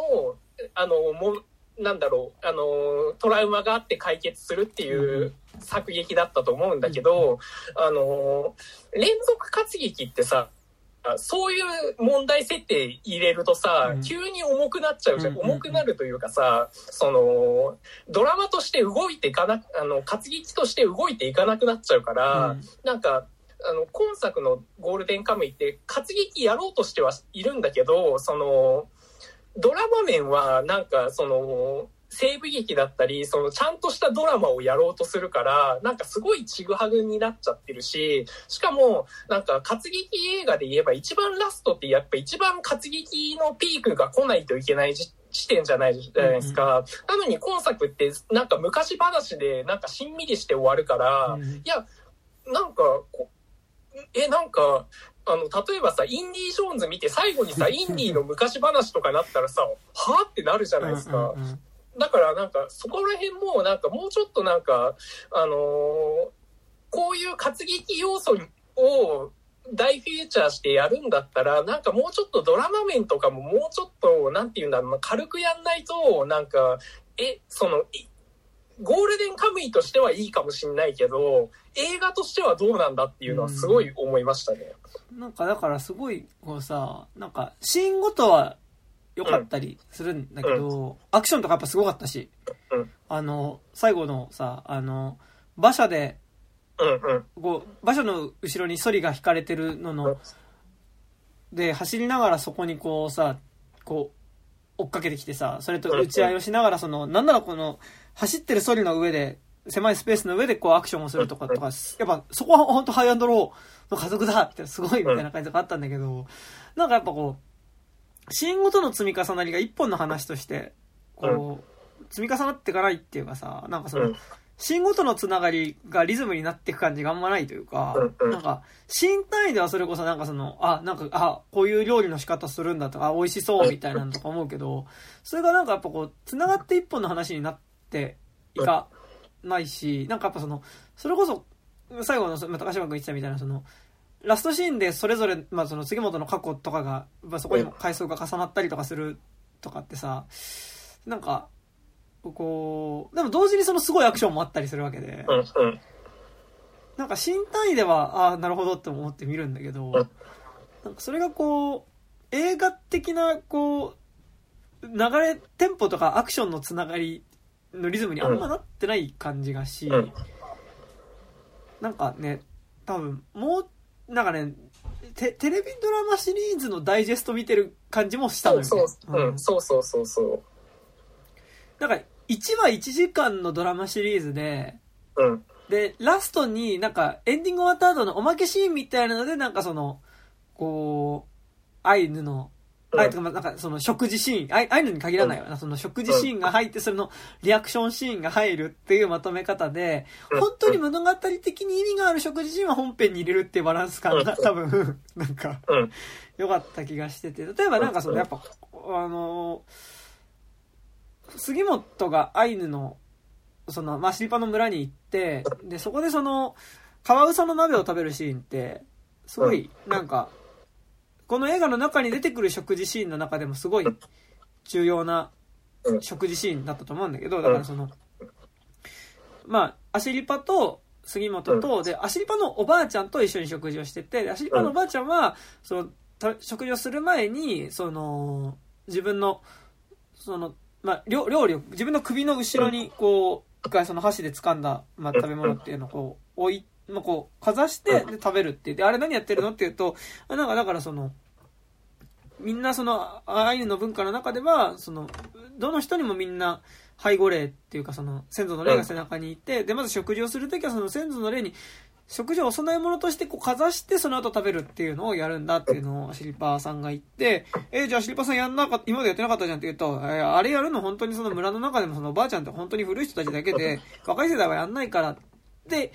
いう風に言った後に杉本が、その、じ食事をする前にその箸で掴んだ一口目っていうのをこう首の後ろにこう備えて食べ始めてでアシリパもそれをやるっていうのってやっぱりなんかその杉本が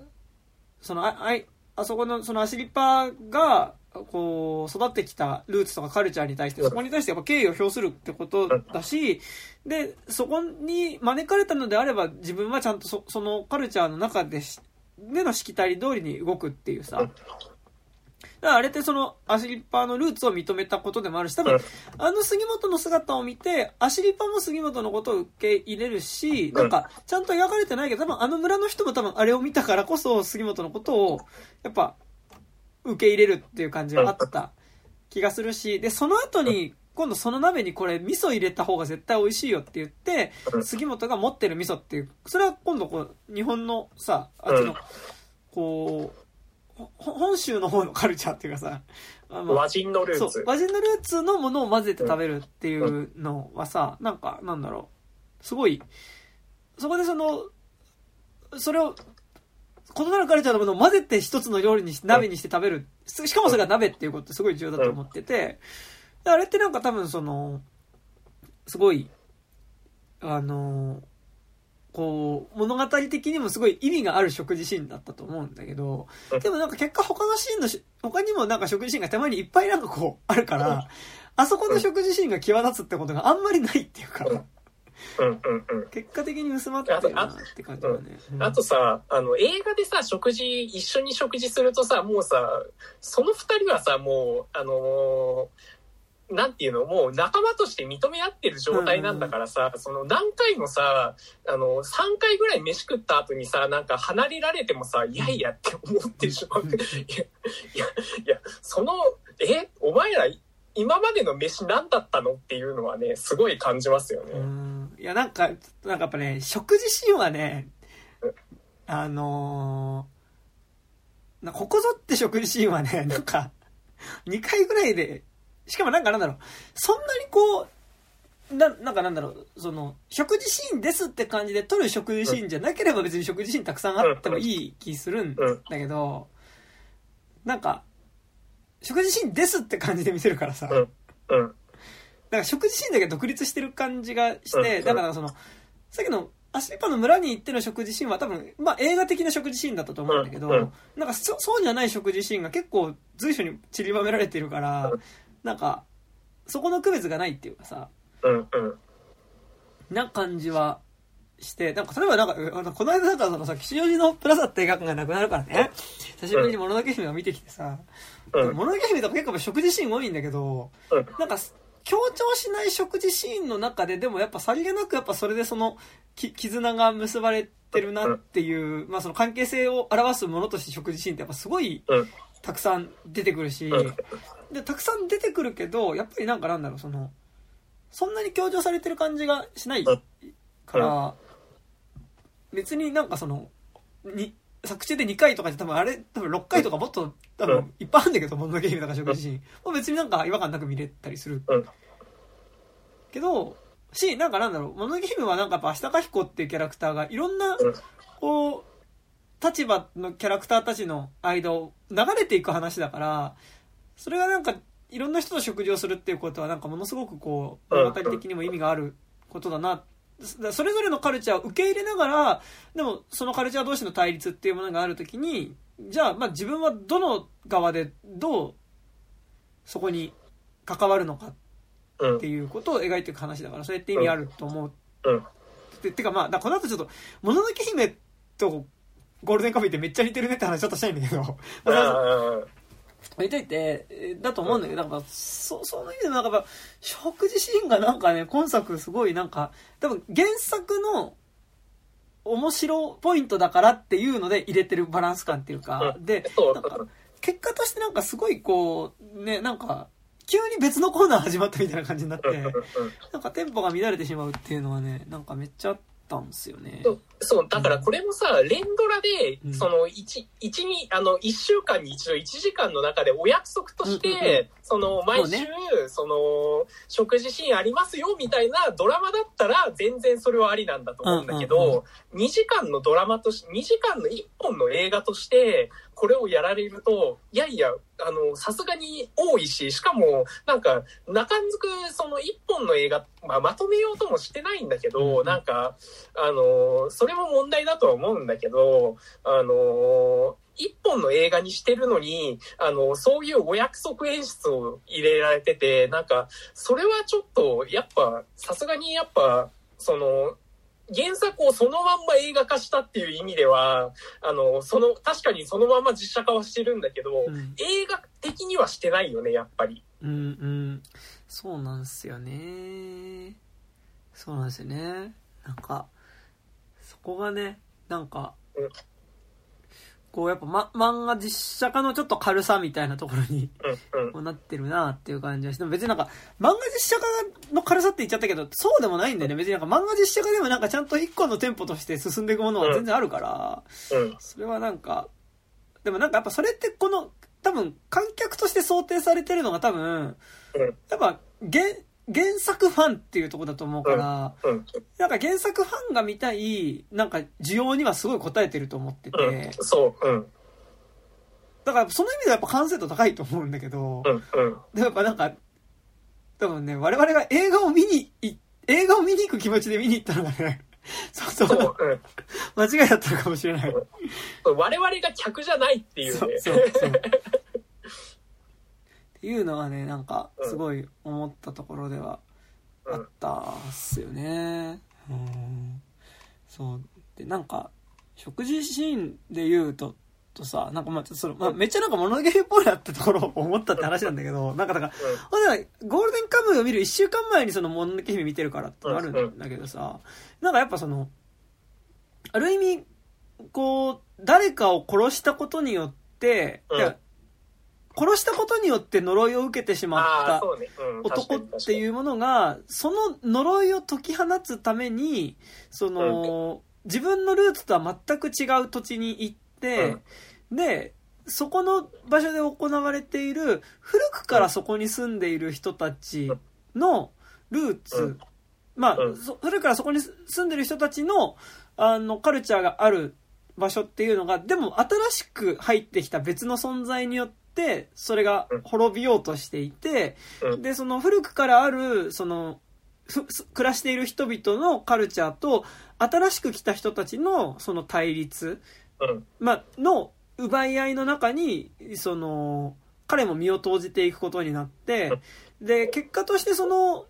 古くからいる人たちと新しく来た人たちの戦いの中で、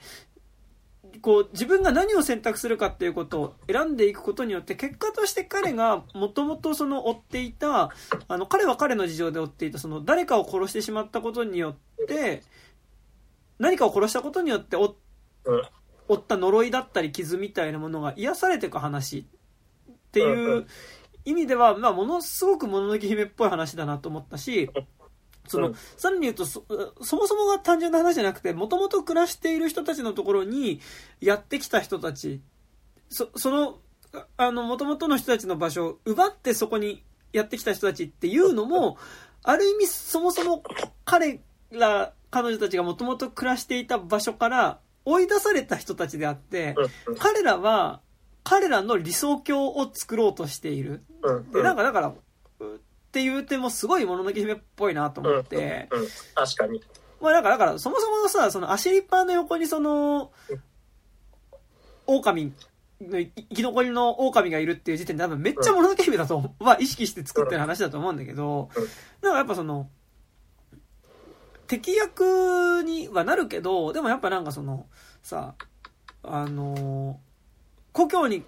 戦いから帰ってきたのに居場所を失ってしまった兵隊たちの、兵隊だったり、その未亡人の妻た、未亡人だったりとかのための、要はだからその、こう、明治政府から切り捨てられたり。切り捨てられた人たちのための理想郷を作るっていう意味でさ、鶴、鶴見中将ってなんかうん、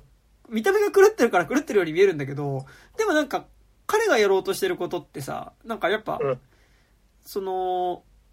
中、中央から弾かれた人たちのうんための場所を作ろうっていうことだから、でもそれってすごいもののけ姫の烏帽子御前っぽいしうん、で、なんかさらに言うと烏帽子御前もさ、作中で最後までは描かれないけど、おそらく、その、まあ、売られてる、売られてしまった女性、女の子だったりとか、多分まあその、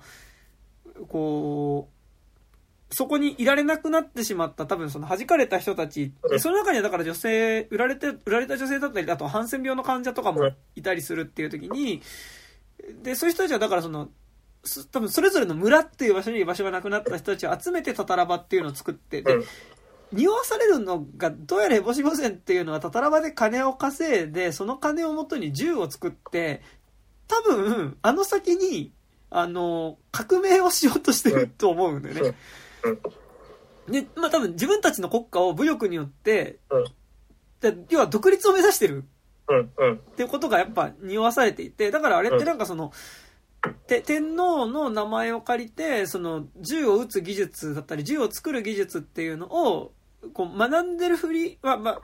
そういう人たちを村に取り入れて、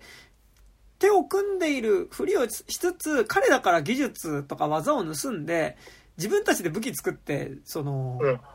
さ、あの、中央から独立しようってことをおそらく企んでるっていうのが、山下御前にはあるんだけど、なんか、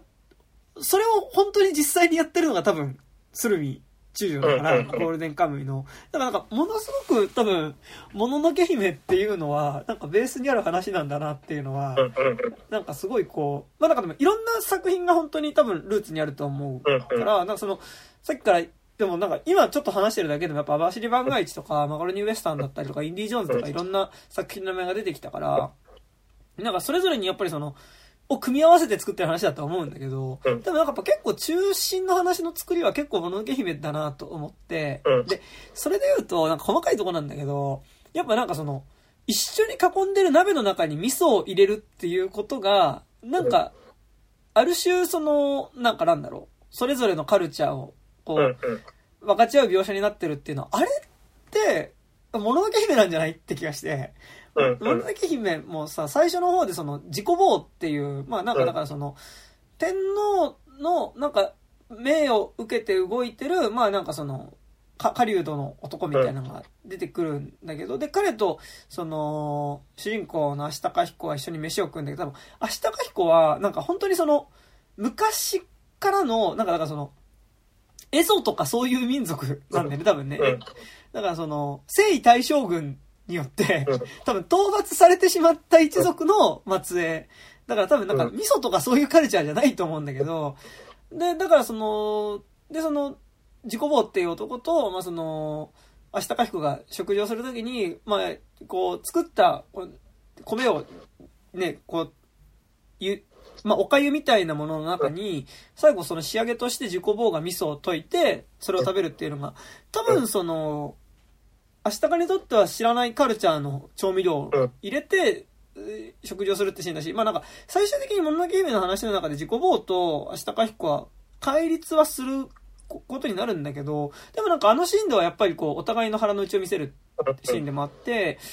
なんかそこでその、う鍋の中に味噌っていう、その、足高にとっては知らないカルチャーのものを入れるっていうことが、なんか、あそこで、ただの食事シーンとして描いてるんだけど、でもなんかやっぱ、あそこでその二人の気持ちが一気に近づいたなっていうのは、やっぱあのシーンで描いてはいて、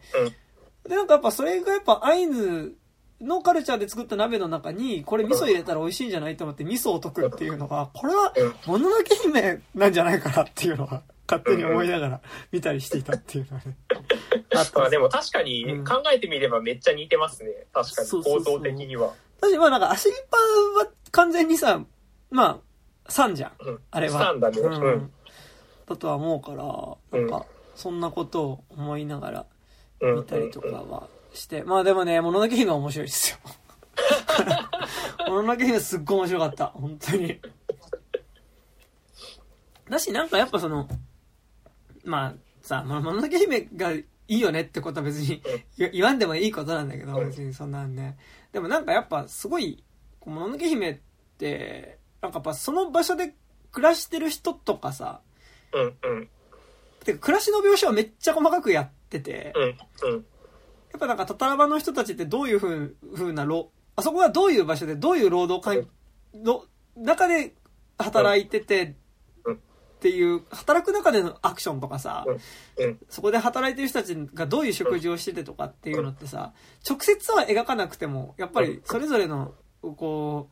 う、暮らしの中にある文化みたいなのってちゃんとやっぱ、アクションで描かれてるから、やっぱりなんかその、いちいち説明しなくても、なんかそこに対する説得力ってすごいある気がして、うんなんか、ゴールデンカムイ漫画で言うとでも漫画でやっぱその動きをやることって難しいから、それはなんかこの世界の片隅にもそうだったけど、やっぱり漫画でその時代に生きてる人のカルチャーをもとに説得力を持たせるってなると、どうしてもやっぱその注釈をつけたりとか、解説っぽくなってはしまうんだけど、でもそれはそれでその面白さってあると思うんだけど、うん。でもなんかやっぱそれを実写で映画化するっていう時になんか割とその文字で注釈つけるも結構やってて、でなんか漫画は漫画の情報量でゴールデンカムイあれ良かったと思うんだけど、うん。なんかもうちょっとアクションで簡略化できたよな、みたいなこととかも、ちょっと思ったり、あとなんかその、うん。アイアイヌの、アイヌ語の言葉が出てきた時に、うん。なんかこう、なんかこう、なんだろう、テロップね。テロップでベンみたいなさ、うん。出すんじゃなくて、多分、それこそなんか、海外の映画とかあるけど、その、字幕普通に出すとかさ、うんうんうん。でやるとかでもよかったんじゃないかな、うん。みたいなのは思ったりなんだりはしましたな。やっぱその日本語とさアイヌの言葉はさやっぱ本質的には外国語なわけじゃないですか、うんうんうん。外国語というか言語が違うわけだから、うん。やっぱそこのなんて言うんだろうななんか他者感というかさ、他者だけど共存してる他者みたいな感じでなんかやっぱあそこでさそのテロップつけちゃうとさなんかあもうなんか分かり合える当然みたいなさ、うんうんうん。なんか、その、なんか作中でさ、そのアシリパがさ、その杉本に説明してあげて意味がわかるならいいんだけど、なんか、あのーなんかそうじゃないのに出すっていうのは、なんか、なんかね、ちょっと、あのーああ、やっぱその視点なんだなっていうか、やっぱこっち目線なんだなっていうね、感じはやっぱしますよね。そうなんですよね。またそこがね、なんとも言えないところですねそうなんですよ。なんか、良かったところとかありますか？いやー、なんかね、なんか、あのーいや、なんかアクションとかもね、よ、でもなんかね、個人的にはね、ぶっちゃけ最初の203コーチの残壕戦とかもね、うん好きじゃない感じなんですよね。うんうんうんうん個人的にはなんかあのー残壕のパルクール感とかさ、はいはいはいはい。なんか、いや、それ、んなんか、ザックっぽいな、みたいな。いや、なん、なんか、もっと泥くす、な、なんか、そこはもうちょっとさ、その現行のハリウッドとかさ、スーパーヒーローものではなくてさ、その、それこそ戦争の腹渡とかっぽい感じとかでいいんじゃないですかとかさ、なんかすごいなんか解雇中みたいな感じですごい嫌な感じかもしれないけど。でも、あとあれだよね、なんかやっぱ、それで言うとやっぱ、ハイアンドローの監督がキャスティングされてるっていうところでさ、うん。やっぱり、なんかその、こう、それぞれの、こう、キャラクター萌えの話にしていく方向ってのうん。映画化だったんだなと思うし、なんかその意味での、ある種なんか見栄を切るっていう意味でのアクションっていうかさ、うん。なんかやっぱ最初の203コーチのアクションもさ、まあなんか最後、これが不死身の杉本だっていうところに着地させるまでのアクションっていうかさ、うん。な感じはし、なんか、そのためのパルクール感っていうかザック感そうそう。うん。うん。ではある気がして、でもなんかやっぱハイアンドローとかってさ、まあなんかうん政治的な部分って一切ない話じゃん、多分。うん。うん。その、パッチギみたいなことじゃないじゃん、多分。その、うん。うん。そうね。それぞれのルーツがある上で喧嘩してるって感じじゃなくてもなんか、あ、ごめん、見てないからなんとも言えないんだけどさ、漠然と地元みたいなさ、てか、ハイアンドローはわかんないけど、あのーワ、ワーストとかはそうだからさ。ね、なんか、だからそれでいいんだなって思うんだけど、なんか、やっぱ、ね、あのーものすごくルルーツがある人たちの話だからさ、うん。うん。うん。そこはちょっと結構むずいよね、なんかね。うん。うん。むずいよねしか言ってないんだけどね。うんし、かといってやっぱ群像劇でもないからね、うんなんか。うん、だからやっぱ、あと、なんだろうな、その、テロップが、その、と初登場時にテロップが入る感じとかもさ、うんなんか、いや、見え的なのは、見え的なものはではわかるんだけどさ、なんか、別になんか、その、うん、なんか、まあ別に原作嫌いなわけじゃないからさ、まあ、ああ、こうなのね、みたいな感じではなくはないんだけどさ、やっぱなんか、あれとかもなんか、なんかね、ちょっと、やっぱ映画好きの自分としては引いてしまうという、なんかスーッとなんか、ちょっと身が引いていってしまう感じの一員にはなってたかなっていうね。うんうんね、なんか、そうなんだよね。なんかそれなんか漫画的な誇張感みたいなのってさ、なんか漫画の中でも純漫画的な漫画とさ、うんうん。なんかもうちょっと違う漫画もある気がして、だから例えばそうんうの、そこザック・スナイダーとかってさ、純漫画的な原作を、うん。を漫画の文法のまま映画化するっていう意味ではなんか本当にうまくやってる人だと思ってて、やっぱシンシティとかそうだしさ。うんうんうん。またちょっと監督違うけど、あれとか、えっ、と、エンゼル・オーズとかさ、うんうん。エンゼローズもザック。ザックか。なんか、あ、その流れだなって気がするんだけど、やっぱシンシティにしてもさ、うんその、エンゼル・ウォーズにしてもさ、エンジェル・ウォーズにしてもさ、なんか、割と純漫画的な原作じゃん。高等無計算において。うんだからなんかそういう見栄みたいなこととかさ、うんなんか、やってもいいなと思うんだけど、これでカメラ違うんじゃないかな、みたいな。うん。そう、そうなんだよね。そうなんですよね。いや、なんか、元のさ、原作の思考としてやっぱ70年代とかのさ、ジャンル映画じゃないですか。うんうんうんだから、なんか個人的にはやっぱそっちへのリスペクトが欲しかったなっていうのは、すごいなんか、これはなんか、なんだろうな、すごい厄介な映画オタみたいな感じで嫌なんだけど、でもなんか原作がそうしてるんだから、なんか、ねえっていう、うんなんかもうちょっと、網走番外地リスペクトとかあってもいい、よかったんじゃないのかなみたいなのは、本当に思った、なんか、そこは。なんかこれ、いや、やるならさ、やっぱなんかうん、本当になんかその、ちょっと薬剤画とか撮ってる人がやった方がいいと思ってて、うん。なんかやっぱい、今、でもなんかそれって多分、今作がやっぱその、漫画の実写化をするっていうことを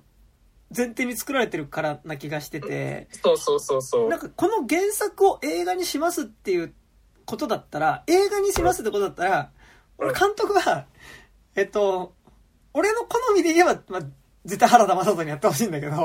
まあうん原田雅人はまあ、まあ、うん、原田ま、うん、まあ、原田雅人版のゴールデンカムイが一番見たいし、原田雅人と岡田准一コンビでのゴールデンカムイが見たいけど、でもそれは結構、要はそれでも、それって制作委員会に藤島ジュリー系が入る感じになってくると思うから、今やるのはちょっと正直勘弁してくれって感じも。あまあ勘弁してくれでもないんだけど、でも、ちょっとその、いや、ジャニーズ案件かになっちゃうんだけど、うんまあでもまあ、なんか正直俺が見たかったのは、まあ、岡田准一かける原田雅人だなっていうのはまあ一個あるのはまああるんだけど、それは置いといて、多分、今順当にその映画として撮るんであれば、原田雅人があれ多分変な映画になる可能性も全然あるからね。うん。まあ、置いといて、多分白石和也とか、ああ、そうね。うんうん。か、まあ、あと藤井道人とかな気、うんうまあ、藤井道人はないか。うんう。ん。まあ、白石和也な気がするんだよね。うん、白石和也で、確かに。ううんん。うんその、なんか作品の規模的にも、うん。な気がしていたのだが、なんか、だってまあ、まあなんか、ちょっと正直、コロの地でも、なんか正直ちょっと、コロの地ってすごいやっぱ、人実録路線を現代でやるっていう方向性だからさ、やっぱ実録っぽいことやろうとしてるけど、やっぱなんかその、どうしてもやっぱ役者のうん。本家実録に比べたらちょっとこうパワー足んないよなは思ってしまうけど、でもなんか、キャスティングとかすごいさ。なんか、頑張っうん。頑張ってるっていうかね、頑張ってるってなんか、頑張ってたっていうと俺どうしてもなんか霧島部活やめるってをさ、思い出しちゃってさ、頑張ってたよみたいなさ、えなんかや嫌なんだけど、お前中学生かみたいな感じになっちゃうんだ、高校生かみたいな感じになっちゃうんだけどさ、なんかその、俺白石和也かなーって気がするし、うんなんか、コロの地に出てたような人うん。をキャスティングすするともうちょっとなんかまあいいかなみたいな感じはね。うん。そうなん。うん。うん、なんか、ほん、なんかね、なんか、すごいす、なんかね、個人的にはね、あんまりその、話の大枠を追ってほしくなかったっていうところはすごいなんかあっあうんうん個人的な願望としてははいはい、はい。その、そのあ、なんか、すすごいもう、結構やっぱ原作も30巻以上あってさ、長いし、からそもそも映映画化なんてむ向いてないんだから、やっぱ、なんか個人的にはやっぱり、その、杉本アシリパまあ、あと白石ぐらいで、なんか、それのキャラ映画として、なんか彼らが北海道の冬で、なんかアクション映画するみたいな方が、なんか、まあ、そうすると、そのまあ、諸網走り番外地とかになっちゃうんだけど、なんか、そういう映画化の方向でも、なんで、それでまあ、あの、一作に一人の、あの、入れ墨認否みたいな感じで、なんか、あの、ちゃんと一本の映画としてまとめつつ、なんか、そういう方向性でいつでも終われ終われるし、いつでも始める、あの、なん、なんて言うんだろう、あの、いつでもなんていうか、うんうん。その、シリーズ畳めるし、みたいうんうんうなん。風にししてくれたら、なんか一番嬉しかったんだけど、なんか、うん、やっぱ、やっぱちゃんと、その、んなんだろうな、その、なんかもうちょっと、ゴールデンカムインだったらもうちょっと、その原作リスペクトをしないっていううん。あり、仕方もありだったんじゃないのかなとはね、すごい思なんか思って、なんかこれが連続10回のテレビドラマとかならさ多分できたと思うんだけど、そうじゃないからね、なんか、てかあとなんかやっぱ中ゴールデンカムイ原作の中盤って明らかにそのさ一人の入れ墨認否に対してなんかワン一つのシチュシチュエーションの一つのドラマっていうのがやっぱそのちょっとこうさそのシリーズものの映画の1話を見てるみたいなバランス感でしかもなんかそのうん。入れ墨認否ごとに違うジャンルのものをやる。うん。だからなんかものによってはまあものすごい西部劇みたいなことをやるしである人によってはなんかやっぱさ最後みたいなことをさ やったりとかするわけじゃん。うん。って思うとなんかやっぱねそういう方向性の方が。そう、絶対、うん。ねそっちの方が映画的になったと思うし、で1本1時間半ぐらいでね。そうそうそあでも難しいんだろうね。う。うん。今。うんでもなんかそうすると、うんうん。そうするとなんか原作のファンがみたいな感じの、で風当たり強くなっちゃうのかなとかも思ったけどね。なんかえでもなんかこのテンションので今の現1本目のテンションのままシリーズ化するんだとするとなんかされるサービスはずっと同じっていうかうんうん。なんかまた多分原作読んでる人があじゃあ次の映画化はあのキャラクターが実写で出てくるんだっていうのを楽しみに見に行くことになると思うけどうんなんかそれ以外の楽しみってあんま変わんない気がするというかうんうん。作品ごとで。なんかそんな気はするんだよね。そうなんだよね。だからなんか、もっとなんか遊べたというか、料理のしがいがあった映画化だったと思うんだけど、うんう実写化するときに、なんかそれをなんかやっぱそのまま漫画をそのままやるっていう選択肢を取ったことによってめちゃくちゃなんかやれ、やれることのなんかね、あの選択肢がめっちゃ狭まったなっていう感じはですね、すごいしますよね。そうなんだよね。なんか、すごいなんか、ね、やっぱ、ザ漫画の実写化にしちゃった、する方向性なのねって感じになったから、うん、うん。そそれはね、なんか、だからそれでやっぱ、ルロケンとかってやっぱ、なんか割と、ちゃんとこう、アアクション時代劇をしようとしてたんだな、みたいなのもちょっと思ったりとかね。なんかやっぱ、映画化するって、やっぱなんかその高島君が最初に言ったことのままだと思うけど、やっぱ、映画化じゃなかったよね。やっぱ映像化ではあったけどって感じはするよね。なんかやっぱ映画にするって別に、ただ映像にして2時間ぐらいの映画館でかかるものにすれば、映画化かって言っぱそうじゃないっていう感じはすごいするよね、なんかね。うんというのは、なんか思いました。なんかだからちょっと、別のジャンルのものなのかもしれないと思った。なんかその、漫画の、うん、その実写化っていうものは、うん、なんか、まあ映画的なものも全然あるけど、うん、ことなんか、特に少年漫画の実写化って、うん。そういうことなのかなっていうのはね、なんか、そうなんだよね。やっぱ2時間で終わらせられるかっていうとね、やっぱね。ね、だって小説とかでもさ、やっぱ短編映短編小説が一番映画化しやすいっていうかさ、うんうんうんうん短編小説のぐらいが一番ね、あの映画化って、うん映画化のボリュームとしてはみたいな話も聞きますしね。そうね。まあ、それって逆になんかそう、ゴールデンカムイの最初の方って映画化しづらいかもねっていうのはちょっと思った。うんなんか、そうね。うん、うん。もうちょっとそれぞれのキャラクターの話になっていくとさ、なんか、もうちょっとこう、なんだろう、あのーそれこそ映画っぽいうん話になってるから、だけど、立ち上がりのところはまあしづらいよねは思いではなかったけど、うん。まあでもうんそこをやっぱ、その成成功法というか、その、全部実写化するっていう手段を取ってからさ、やっぱそこをカットするっていうさ、方法もあったわけじゃないですか。そうね。うん。なんかね、そう。なんかその漫画を実写化するときにさ、なんか、うんこの方向ので映画のテンポに落とし込めばいけるなっていうのが見えてると多分それって作れると思うんうん。だけど、なんか、それがあんまり見えない感じがして、なんか、うん。でもやっぱ関数30回以上あるのはやっぱむずいのか。なんかやっぱ今さ、パッとでもあの実写がうまくいってたよなって言った時に頭浮かんだのがやっぱミスミソウとかさ。あとなんだろう。まあ、あやま、まあ毎回こういう話をすると話題に上がるあやまヒーローとかだったんだけどさ、うん。うん。なんかやっぱあれはなんか実写化するって時のなんか、実写化とか映画化するっていう時のなんか、こうすればうまく映像に落とし込むが、うん。やりやすい原作だったな。関数的にもね。まあ、てか、うん。あやまヒロに関しては関数めっちゃあるけど、序盤のところだけに絞っていけば別にあれうん全然いけるやつだったし、まあなんかだからほぼあれはだから、あのまあ最終的にドーンオブザ Z に着地させればいいっしょってところだから、そう、なんか、あ見やすか、見やすかったっていうのもあってなんだろうなっていうのは。思って、うん、思いましたな。あとなんかやっぱ、さ、こう、さっき高島くんが、まあ、白石と杉本とアシリパに絞ってって言ったけどさ、多分うん、それだと、さ、うん。原作ファンの人のさ、需要のさ、うん。その、実写で土方が見たいとか、谷垣が見たいとかそうそうさ、そう。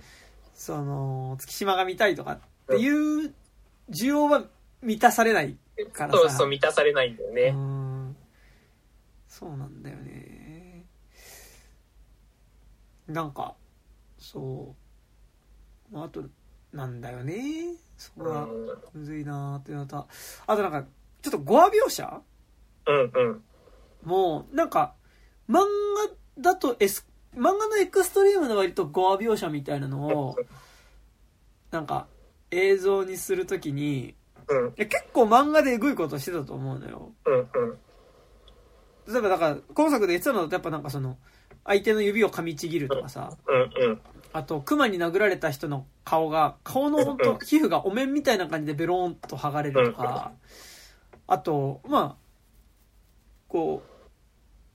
う、拷問されて口のほっぺたからほっぺたを貫通して、こう、団子の串を刺されるとかってさ、うん。結構えぐめの描写あったと思うんだけど、あれって映像でやってたけどやってないっていうか。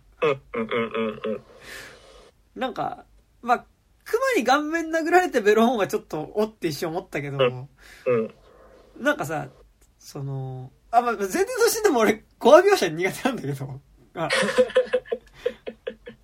でもなんかやっぱゴア描写があることによって生まれる説得力ってある気もするからさう。んうんうん。なんか特にほっぺたに串刺すシーンとかさ、刺す瞬間は見せないんだよね。うんうんうん。指噛むシーンもさ、なんかその、噛まれてって、その瞬間見たけど局部を見せない問題。うんうん。ほっぺたが刺さった瞬間の局部はなんかちょっとこう、そこの傷口はちゃんと見せないっていうかさ。痛いことはわわかるんだけど、痛くないっていうかさ。なんかそれもちょっと、どうなんだと思った。なんか、まあでも、ちゃんとやっちゃったら、その、なんだろう、もうちょっと、R し、R 指定がね。なっちゃうからってなるんだろうけどうん、だってなんかあの、熊に顔面殴られて皮膚ベローンとかさ、うん。めちゃくちゃなんかなんだろう、悪趣味だし、面白いシーンだと思うんだけど、うんアクションとして、これを実際に映像でや、や、やったればこそ面白いと思うんだけど、うんうん。なんか、やってたけどやってなかったなっていうか、っうんうんうん。てのは、思ったですね。うんいやーね、なんか、そこをやっぱ多分、R 指定とかにはしたくなかったんだろうなっていうかね。そうなんだよ、ね。で、やっぱ、それに返り値とかもね、あんまないしね。そうなんだよね。うんあとなんか藤本は僕の大学時代の友達なんですけど、はいはい。うん。杉本？ごめん。杉本がさ、その脱出するためにさ、その、うん。あの、死んだ人の腸をさ、腹渡を、だからその腹渡を切り裂いてそれをこうさうん、持って、自分がさも内臓が出たかのように見せかけるっていうシーンとかもさ、なんか、なんだろう。なんかね、な、あの、あの時、杉本が持ってた内臓を俺は何と形容したらいいのかわかんないんだけど、なんか、なんだろうね。なんか、うん。あれ何なんだろう。あのさ、あれあれこそ実写でやるって言ったらさ、うんその、切ったさ、フレッシュな内臓をね、うん。なんか、持ってるっていうさ、まあ、ものすごい、こう、えぐいことをやってるけど、でもなんか、えぐいことやってるし、多分、もっと、取ったばっかだから、生きがいいと思うんだけど、なんかね、かりんとうみたいなもん持ってたよね。うん。なんか生湯葉みたいなね。そなんかなんか、うん。え、これで本当に騙されんの君たち？みたいな。しかもそんなよく見えなかったしね。そう。まあよく見せたら、多う分ん、その、まあ、そうなんだよ。無理ってなっちゃう関係がいるから、あのバランス感だと思う、だと思うんだと思うんだけど、これは、な、何を握ってるんだろうと思って。そう。なんか、だからね、多分、その、実写化したら多分結構エクストリームにグロいことになるだろうなっていうところも、なんか、割と、うん。オミットされてたよね。うん。し、なんかさ、あとやっぱリスクシーンとかもさ、なんかまあうん、それはね、その、競技ね、無理だと思うよ。その実際の動物をさ、うん。解体するシーンとかはさ、うん。できないと思うんだけど、でもなんかやっぱさ、あの食事シーンってさ、やっぱ、うんあんなに可愛いリスをでもなんか生身にちゃんと向いてる、下、下タポを作るとこですよ。うん。むい、ちゃんと生皮剥ぐとことか、漫画は書いてたじゃん。うん。うん。本当はそこ書くべきだと思うんだよね。うんなんか、なんか、生きてたものを殺して食うっていう時にさ、そこの間にちゃんとグロさがあるよっていうことをうん。さ、うん。経由して書くことってさ、うん。あの漫画においては重要うん。だと思うから、なんか、さ、次のカットになったら、なんかもう、肉になってるみたいなのはさ、うん。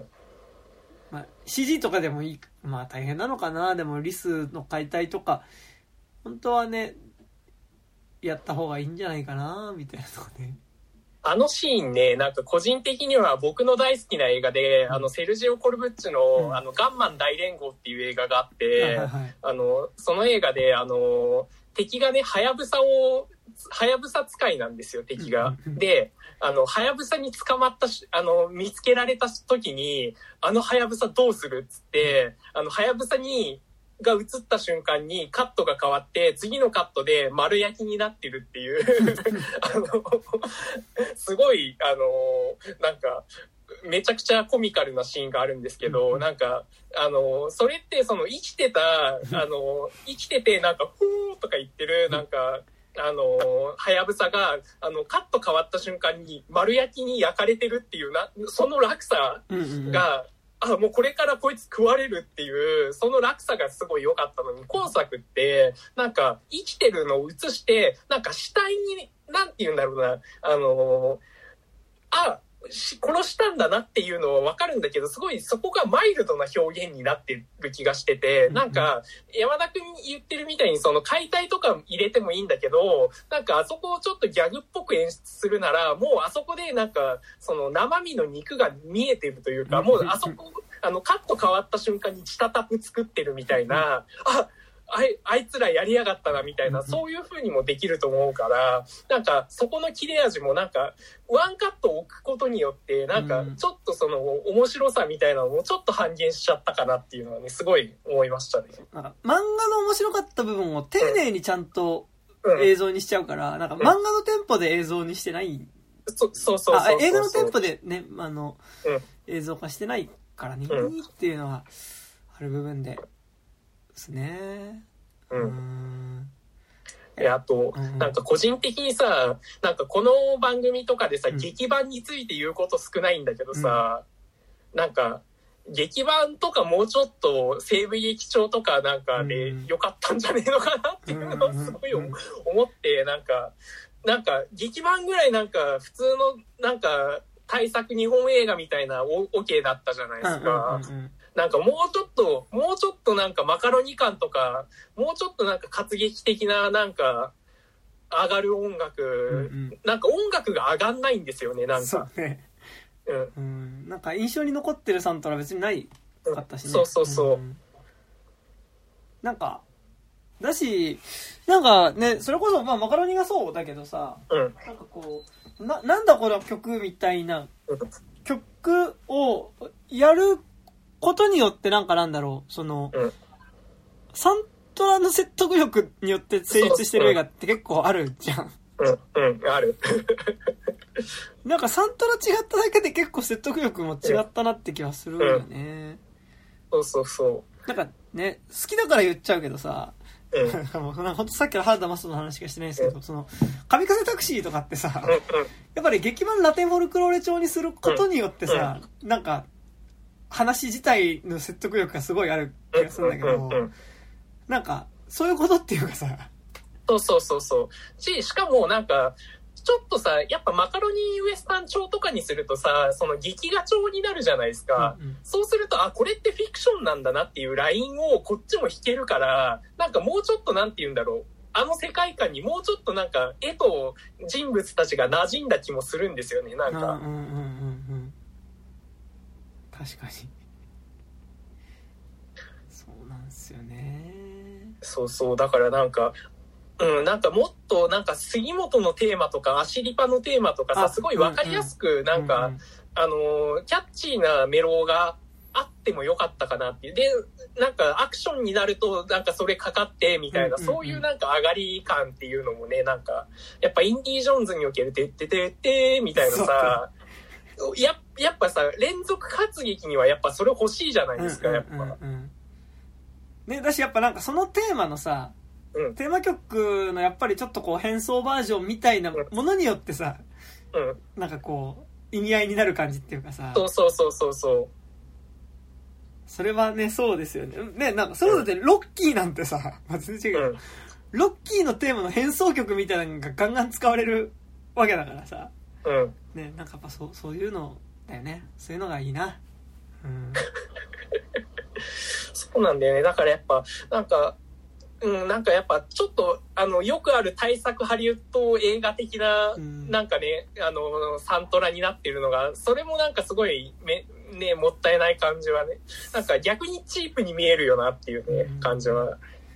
で、なんかでも、やっぱそれを思うと、まあ別にこの映画に限ったんだけど、ジョン・ウィリアムスってすごいね、うん。なんか。ね、ううん、ジョン・ウィリアムスとかモリコーネってすごかったんだなっていう。ね。うんいやなんかやっぱそれってすごいやっぱ活劇につけるサントラっ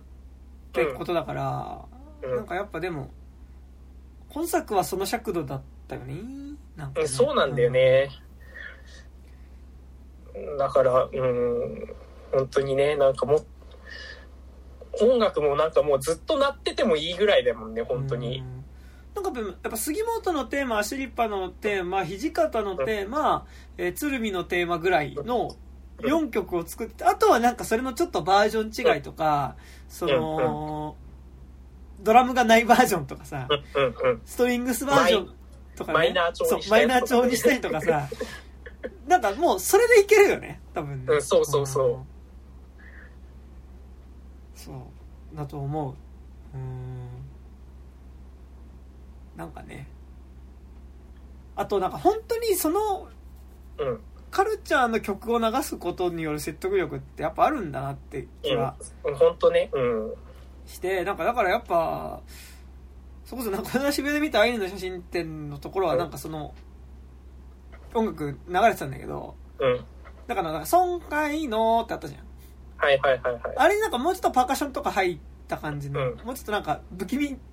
に感じる感じじゃなくなったバージョンみたいなの流れてて、うん。太鼓とか入っててそれすごいかっこよかったんだけど、うん。なんかそういう曲が入るだけでなんかやっぱあそこの村のシーンの説得力って増した気がするしうん。なんかちょうど今なんかね UNEXT でサムライチャンプルを見てるんだけど、うん。うん。サムライチャンプルって言えばなんかこう侍だまあなんか漠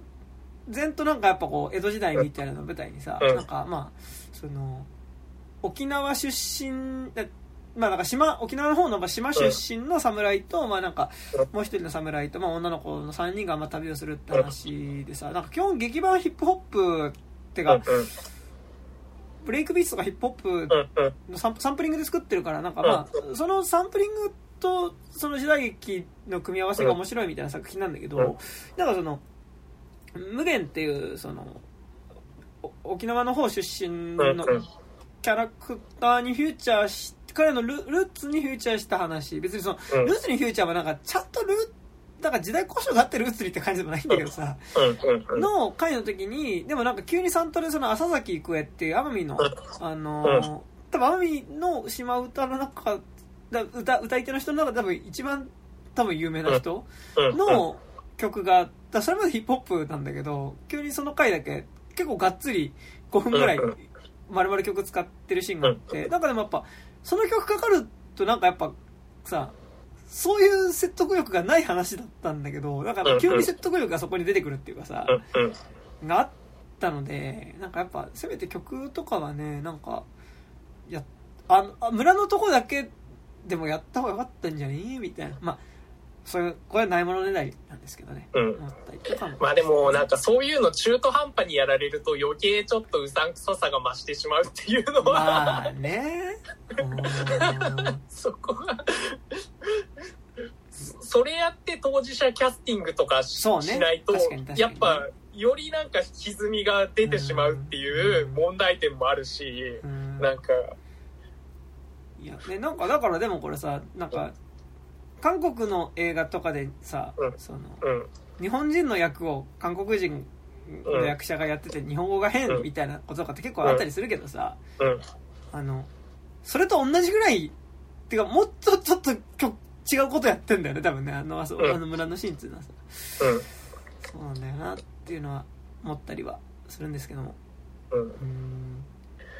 そうなんだよね。なんか個人的にはなんかもうちょっと西部劇寄りでうんうんうん。作ってほしかったなっていうのはねなんかめちゃくちゃあってなんか結構西部あの韓国で言うとさあの、グッドバッドウィアードとか結構面白かったからさ、あのあれですよあのソン・ガンホとかがイ・リョンホンが出てる、あの俗夕日あの俗夕日のガンマンをただあの1930年代の満州でやりましたっていあ、う。え、え、それめっちゃ面白そう。え、見よそうそうう。うんうん。ああるんですけど、それも2007年とか8年とかで、なんか結構ちゃんと作って、ちゃんと西部劇としてやってたから、うんうんなんか、まあでもあれも確かに一本の映画だから、あ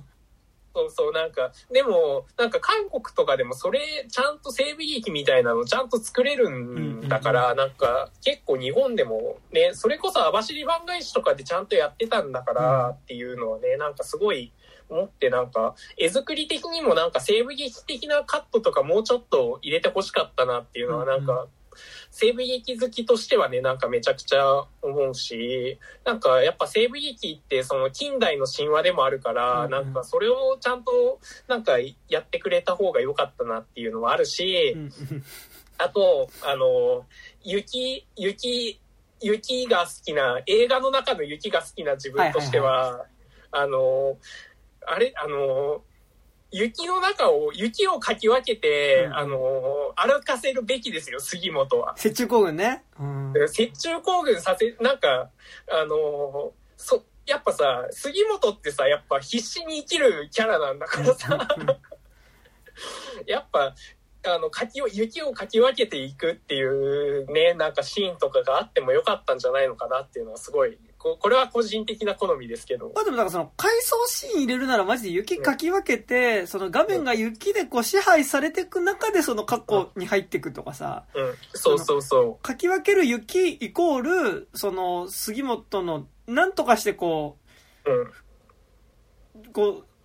う、拭いたい苦しみみたいなものとして、こう雪の中にこうさ、雪深い中を進んでいく杉本が雪にこう飲まれそうになりながらで画面がどんどん雪にこう、雪の中にこう杉本が飲まれてくみたいなところでこうフェードインして過去の回想が入ってくみたいなさ。うんで、いいよね。そう、そうなんですよね。それが映画的っていう感じですよね。そそうなんですよ。え、なんか、それで細かいのなんだけどさ、なんか本当になんかその、いや、これ映画的になんじゃんって、これ映画的になってないなって感じがしてさ、なんかその、あと、す杉本が拷問されてる時にさ、うん。その、まあ、みたらし団子食うっていうシーンがあるんだけどさ、あそこで団子食うとかもさ、うん。あれ、ただ団子食う、原作だとあそこで団子を食うっていうことはさ、その、うんお前らを餌食にしてやるぞっていうさ。あの、あそこで食われてる団子がある意味杉本たちみたいなさ。感じ待つと思うんだけどさ、なんかあそこマジで、ちょっと漫画、なんか、なんだろう。そういう解釈じゃなく、団子を食った感じっていうか、うん。うん。なんか普通に美味しいものをくれましたみたいな。で なんかおやつ食う感覚でね、なんか。であそこでなんかもちろんそのね、なんか団子のみたらしのでさ、字を書いてっていうのを、なんかテーブル側のカットから書くとかっていうのは、なんかすごい、なんか、つ、鶴見っていうキャラクターの気持ち悪さっていうのを強調することになったし、まあ、なってたし、彼の気候みたいなものをうん、なんかこう、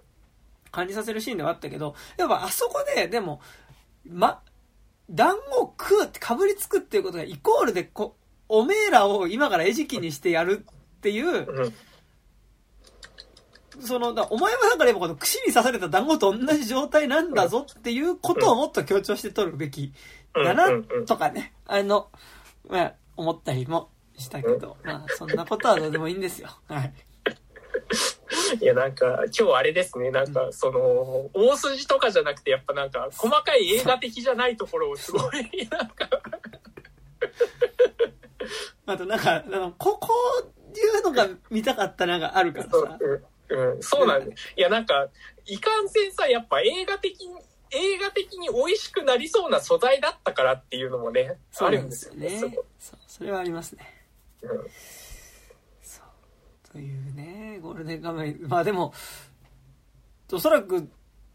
でもまあ結構お客さん入ってるから続編はありそうだよね。ね。うん。なんか多分目指すところとしては多分キングダムの実写化みたいな感じでうん、さ、で、キングダムもバカみたいに関数あるやつだけどさ、本当だよね。やっぱ、あの感じを、ね、狙ってうん。うん。いくんでしょうな。でも、っていう感じはしますよね。ね。うん。という、まあでも2作目は、まあ、この、ポッドキャストで喋るってなったら見るかな。そうね、本当ね。ううん。いや、なんか、うん。なんか、次監督違うとかだったらもうちょっと気になるかなってなる、うん。なんかもう完全にキャラものっぽくなってるもんね、やっぱり。うんうん、なんか顔見せのなんか最後の感じとかもさ、ね、なんか、うん、すごい、あの、エンドロール終わんねえ感じとかもあ映画じゃねえなとかも、う。んうんなんかうん。うんそうね。うん。もうスパッと終わらせろよとか思ったりもね、しちゃいましたけど、うん、うんうんうん。まあなんかファンサって感じだったよね。そう。これ映画じゃなくてファンサだなっていう感じが。うん本当だよね。そうそうんうそう。そうなんですよ。だからなんかだからさそのさ結構そのエンドロールの後も映像ついてるってさなんか、うんある一定のところまでは、なんか、それも映画的だなとかってあったりするけど、なんかやっぱやりすぎると、あ、これファンサなんだっていうことにうん。なってくるっていうか、私なんかなんだろう、その、アベンジャーズのさ、あのーアベンジャーズ一作目の最後にさ、なんかみんなでハンバーガー食うとことかってさ、打ち上げシーンとか行ったりするし、うん。行ったりしてるし、まあ、でもなんかあれってやっぱある種ファンサっていうかさ。ファンサシーンだと思うんだけど、あれちょっと入るからいいんだけど、うん。なんか、ちょっとおまけで入りましたじゃない尺で結構やるじゃん。そう、うん。これはファンサだなと思って。いうん。しかも3段階ぐらいだもんね、なんか。や、もういいよみたいなね、うん。もういいよ、終わってっていう。感じはししましたね。まあでも、そう、あの、でも山田杏奈さんとかね、うん。あの、なんだろう、ジオラマボーイパノラマガールとかすごい良かったしうん、てかなんならあれですよ、ミスミソウとか超良かったから、超良かった。そう。あの、山田杏奈さんはいい俳優さんだと思います。なんかでも結構さ、なんか、なんかのウェブ記事でなんか、役者をやってた、なんか、やっと当たったハマり役アシリパみたいな記事、うみみなんか読んでないけど見出しであって、いや、そんなことないと思うよ。そんなことないでしょ。いや、ミスミソウとか良かったよ、とか、なんかうん、思いながらうん。見てました。あと、ジオラマボーイパドラマガールも良かったですよ。本当に。はい。そういう気持ちでしたね。あとなんか、一瞬その、白石、今、まあ、まず、本当にさっき中島君が言った白石田中君にはマジでそうだなと思ったけど、まあ無理だと。いや、なんか、絶対なんか原作者の人とか意識してんじゃねとかぐらい思うんだけどね。だからポップな感じで行くなら、でもなんか漫画の実写化にしても、なんか渋川清彦とかでもいいんじゃねとああ、か確かにね。そうそう思ったりとかは、てかなんかさ、多分、若いんだよね。キャスうん。なんかごめん、さっきさっきから、まあ、あの、ずっと同じ話してて本当申し訳ないんだけど、多分なんか、こう、キャラクターの実年齢の、実年齢っていくつぐらいだったんだろう、あれって。まあでも20後半じゃない？多分。で、なんかさ、今のうん、20後半の役者って多分結構若く見えるから、役者さんにもよると思うんだけど、うんなんか、に20後半、実際に20後半の人でキャスティングするのはちょっと違う気がしてて、多分、うん。今40代ぐらいの人キャスティングするのはちょうどいいんだよね、多う分。ん。そう。だからやっぱ岡田准一杉本、うんまあ俺が思う、俺がキャスティングするなら、岡田准一杉本、で、えー、平石はだから、渋川清彦うん。とか、そういう感じ？うん。かな？うん。だと思いました。はい。うん。なのかな？うん。いや、なんか見た後、本当になんか、あの、これ60年代とかに、すごい復古主義じゃないけどさ、ん60年代とかで実写化してたらすげえ面白い作品になってたんじゃね？とはすごい思った。でも AI とかってさ、うん。なんか、深作うん。金、で中島貞夫のうん監督版ゴールデンカムイとかってなんか入れたらなんかそれっぽいの出してくれんじゃないなんか結構なんか、え石井、石井照夫版とかね。なんかさ、インスタとか見てるとさ、うん。たまになんか流れてくる。ウェス・アンダーソン版のスター・ウォーズの予告とかってさ、はいはいはいはいはい。AI が作ったやつとか見てきて、ああ、なるほど、みたいな感じだったんだけどさ、ね、なんか、やれんじゃない？ね。うん。っていうか、キャストが、キャストをさ、東映、あの、東映のあの、ヤクザ映画畑の人でそさう、ね。やってほしいっていう。やれば、もうそう、問題ないし、そう、そうなんですよ。で、ギャ、そうなんだよね。それでやるべき、まあできないんだけどさ。うん。そ、そうなんだよ。本当に。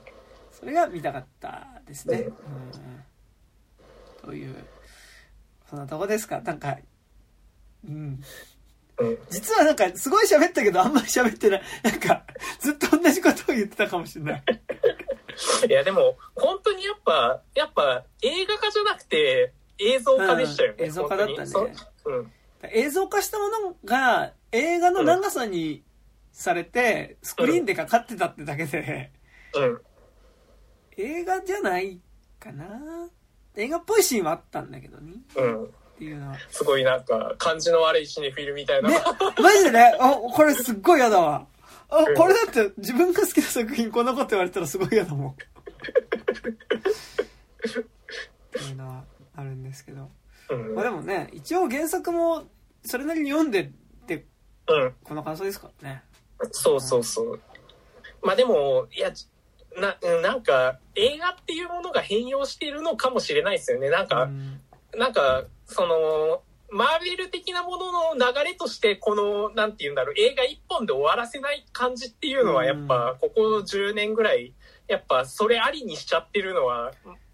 ね、なんか、ここ10年ぐらいで急に進んだ感はあるし、でもなんかさ、でもマーベルだったらさ、まあなんかうん。作品にもよるけどさ、まあ割となんか単体の作品とかはさ、一本で完結してるしさ、うん。なんか、そう、そうなんだよね。で、。それぞれで違うジャンルのことをやってるし、監督変えてるからさ、まあ監督変えててもアクションシーンに似たり寄ったりになるって問題あるんだけど、でも、うん。なんかなんだろう、今回はこのヒーローでやるけど、なんかジャンルとしてはこれをやろうとしてますみたいなさ、なんかまたサブであったりするじゃん。うん。うん。うん。そこが面白さだと思うんだけど、うん。まあ今後そうなるかもしんないけどね。うん。シリーズ続いたら、えーこれ次2作目めっちゃ西部劇じゃんとか、3作目うん実はめっちゃホラーじゃんみたいなことん。もあると思うんだけど、でもなんか、そういうギャンブルに出れるほど、なんかこう、盤石なシリーズでもないなって気がするし。そうなんだよね。うんうんうん。なんかマーベルがあれできるのって多分なんか、もうちょっと長期的なスパンで。考えて、それをやってるからってか、て、てたからなのかわかんないけど、うん。なんか最近 DC もマーベルも、なんかあの、ヒーローフランチャイズにだんだんちょっとこう、終わりが見えてきた感じが、うん。ヒーローフランチャイズバブルにね、なんか終わりが見えてきた感じもするので、なんかそれが必ずしも成功だとも言えないんだけど、うん、そんな感じしますね。そんな感じですか？こんな感じですかね。はい。ということで、うん。でもなんか、え、あのキャラクターが実写で動いてるっていうのが見たい人は見に行くと結構いいんじゃないですかね。そうね。うんう。ん。はい。すごい突き放しちゃう。うん。という、ゴールデンカムイゴールデンカムイ。うんでしたね。はい。じゃあ、ありがとうございました。って感じですありがとうございました。はい。本日会えた私山田と。高島でした。はい、ありがとうございました。感じですね。はい。こ今度さ、うん。哀れなる者たちは、ああ、もう見ましたよ。あと、まあ、ちょっと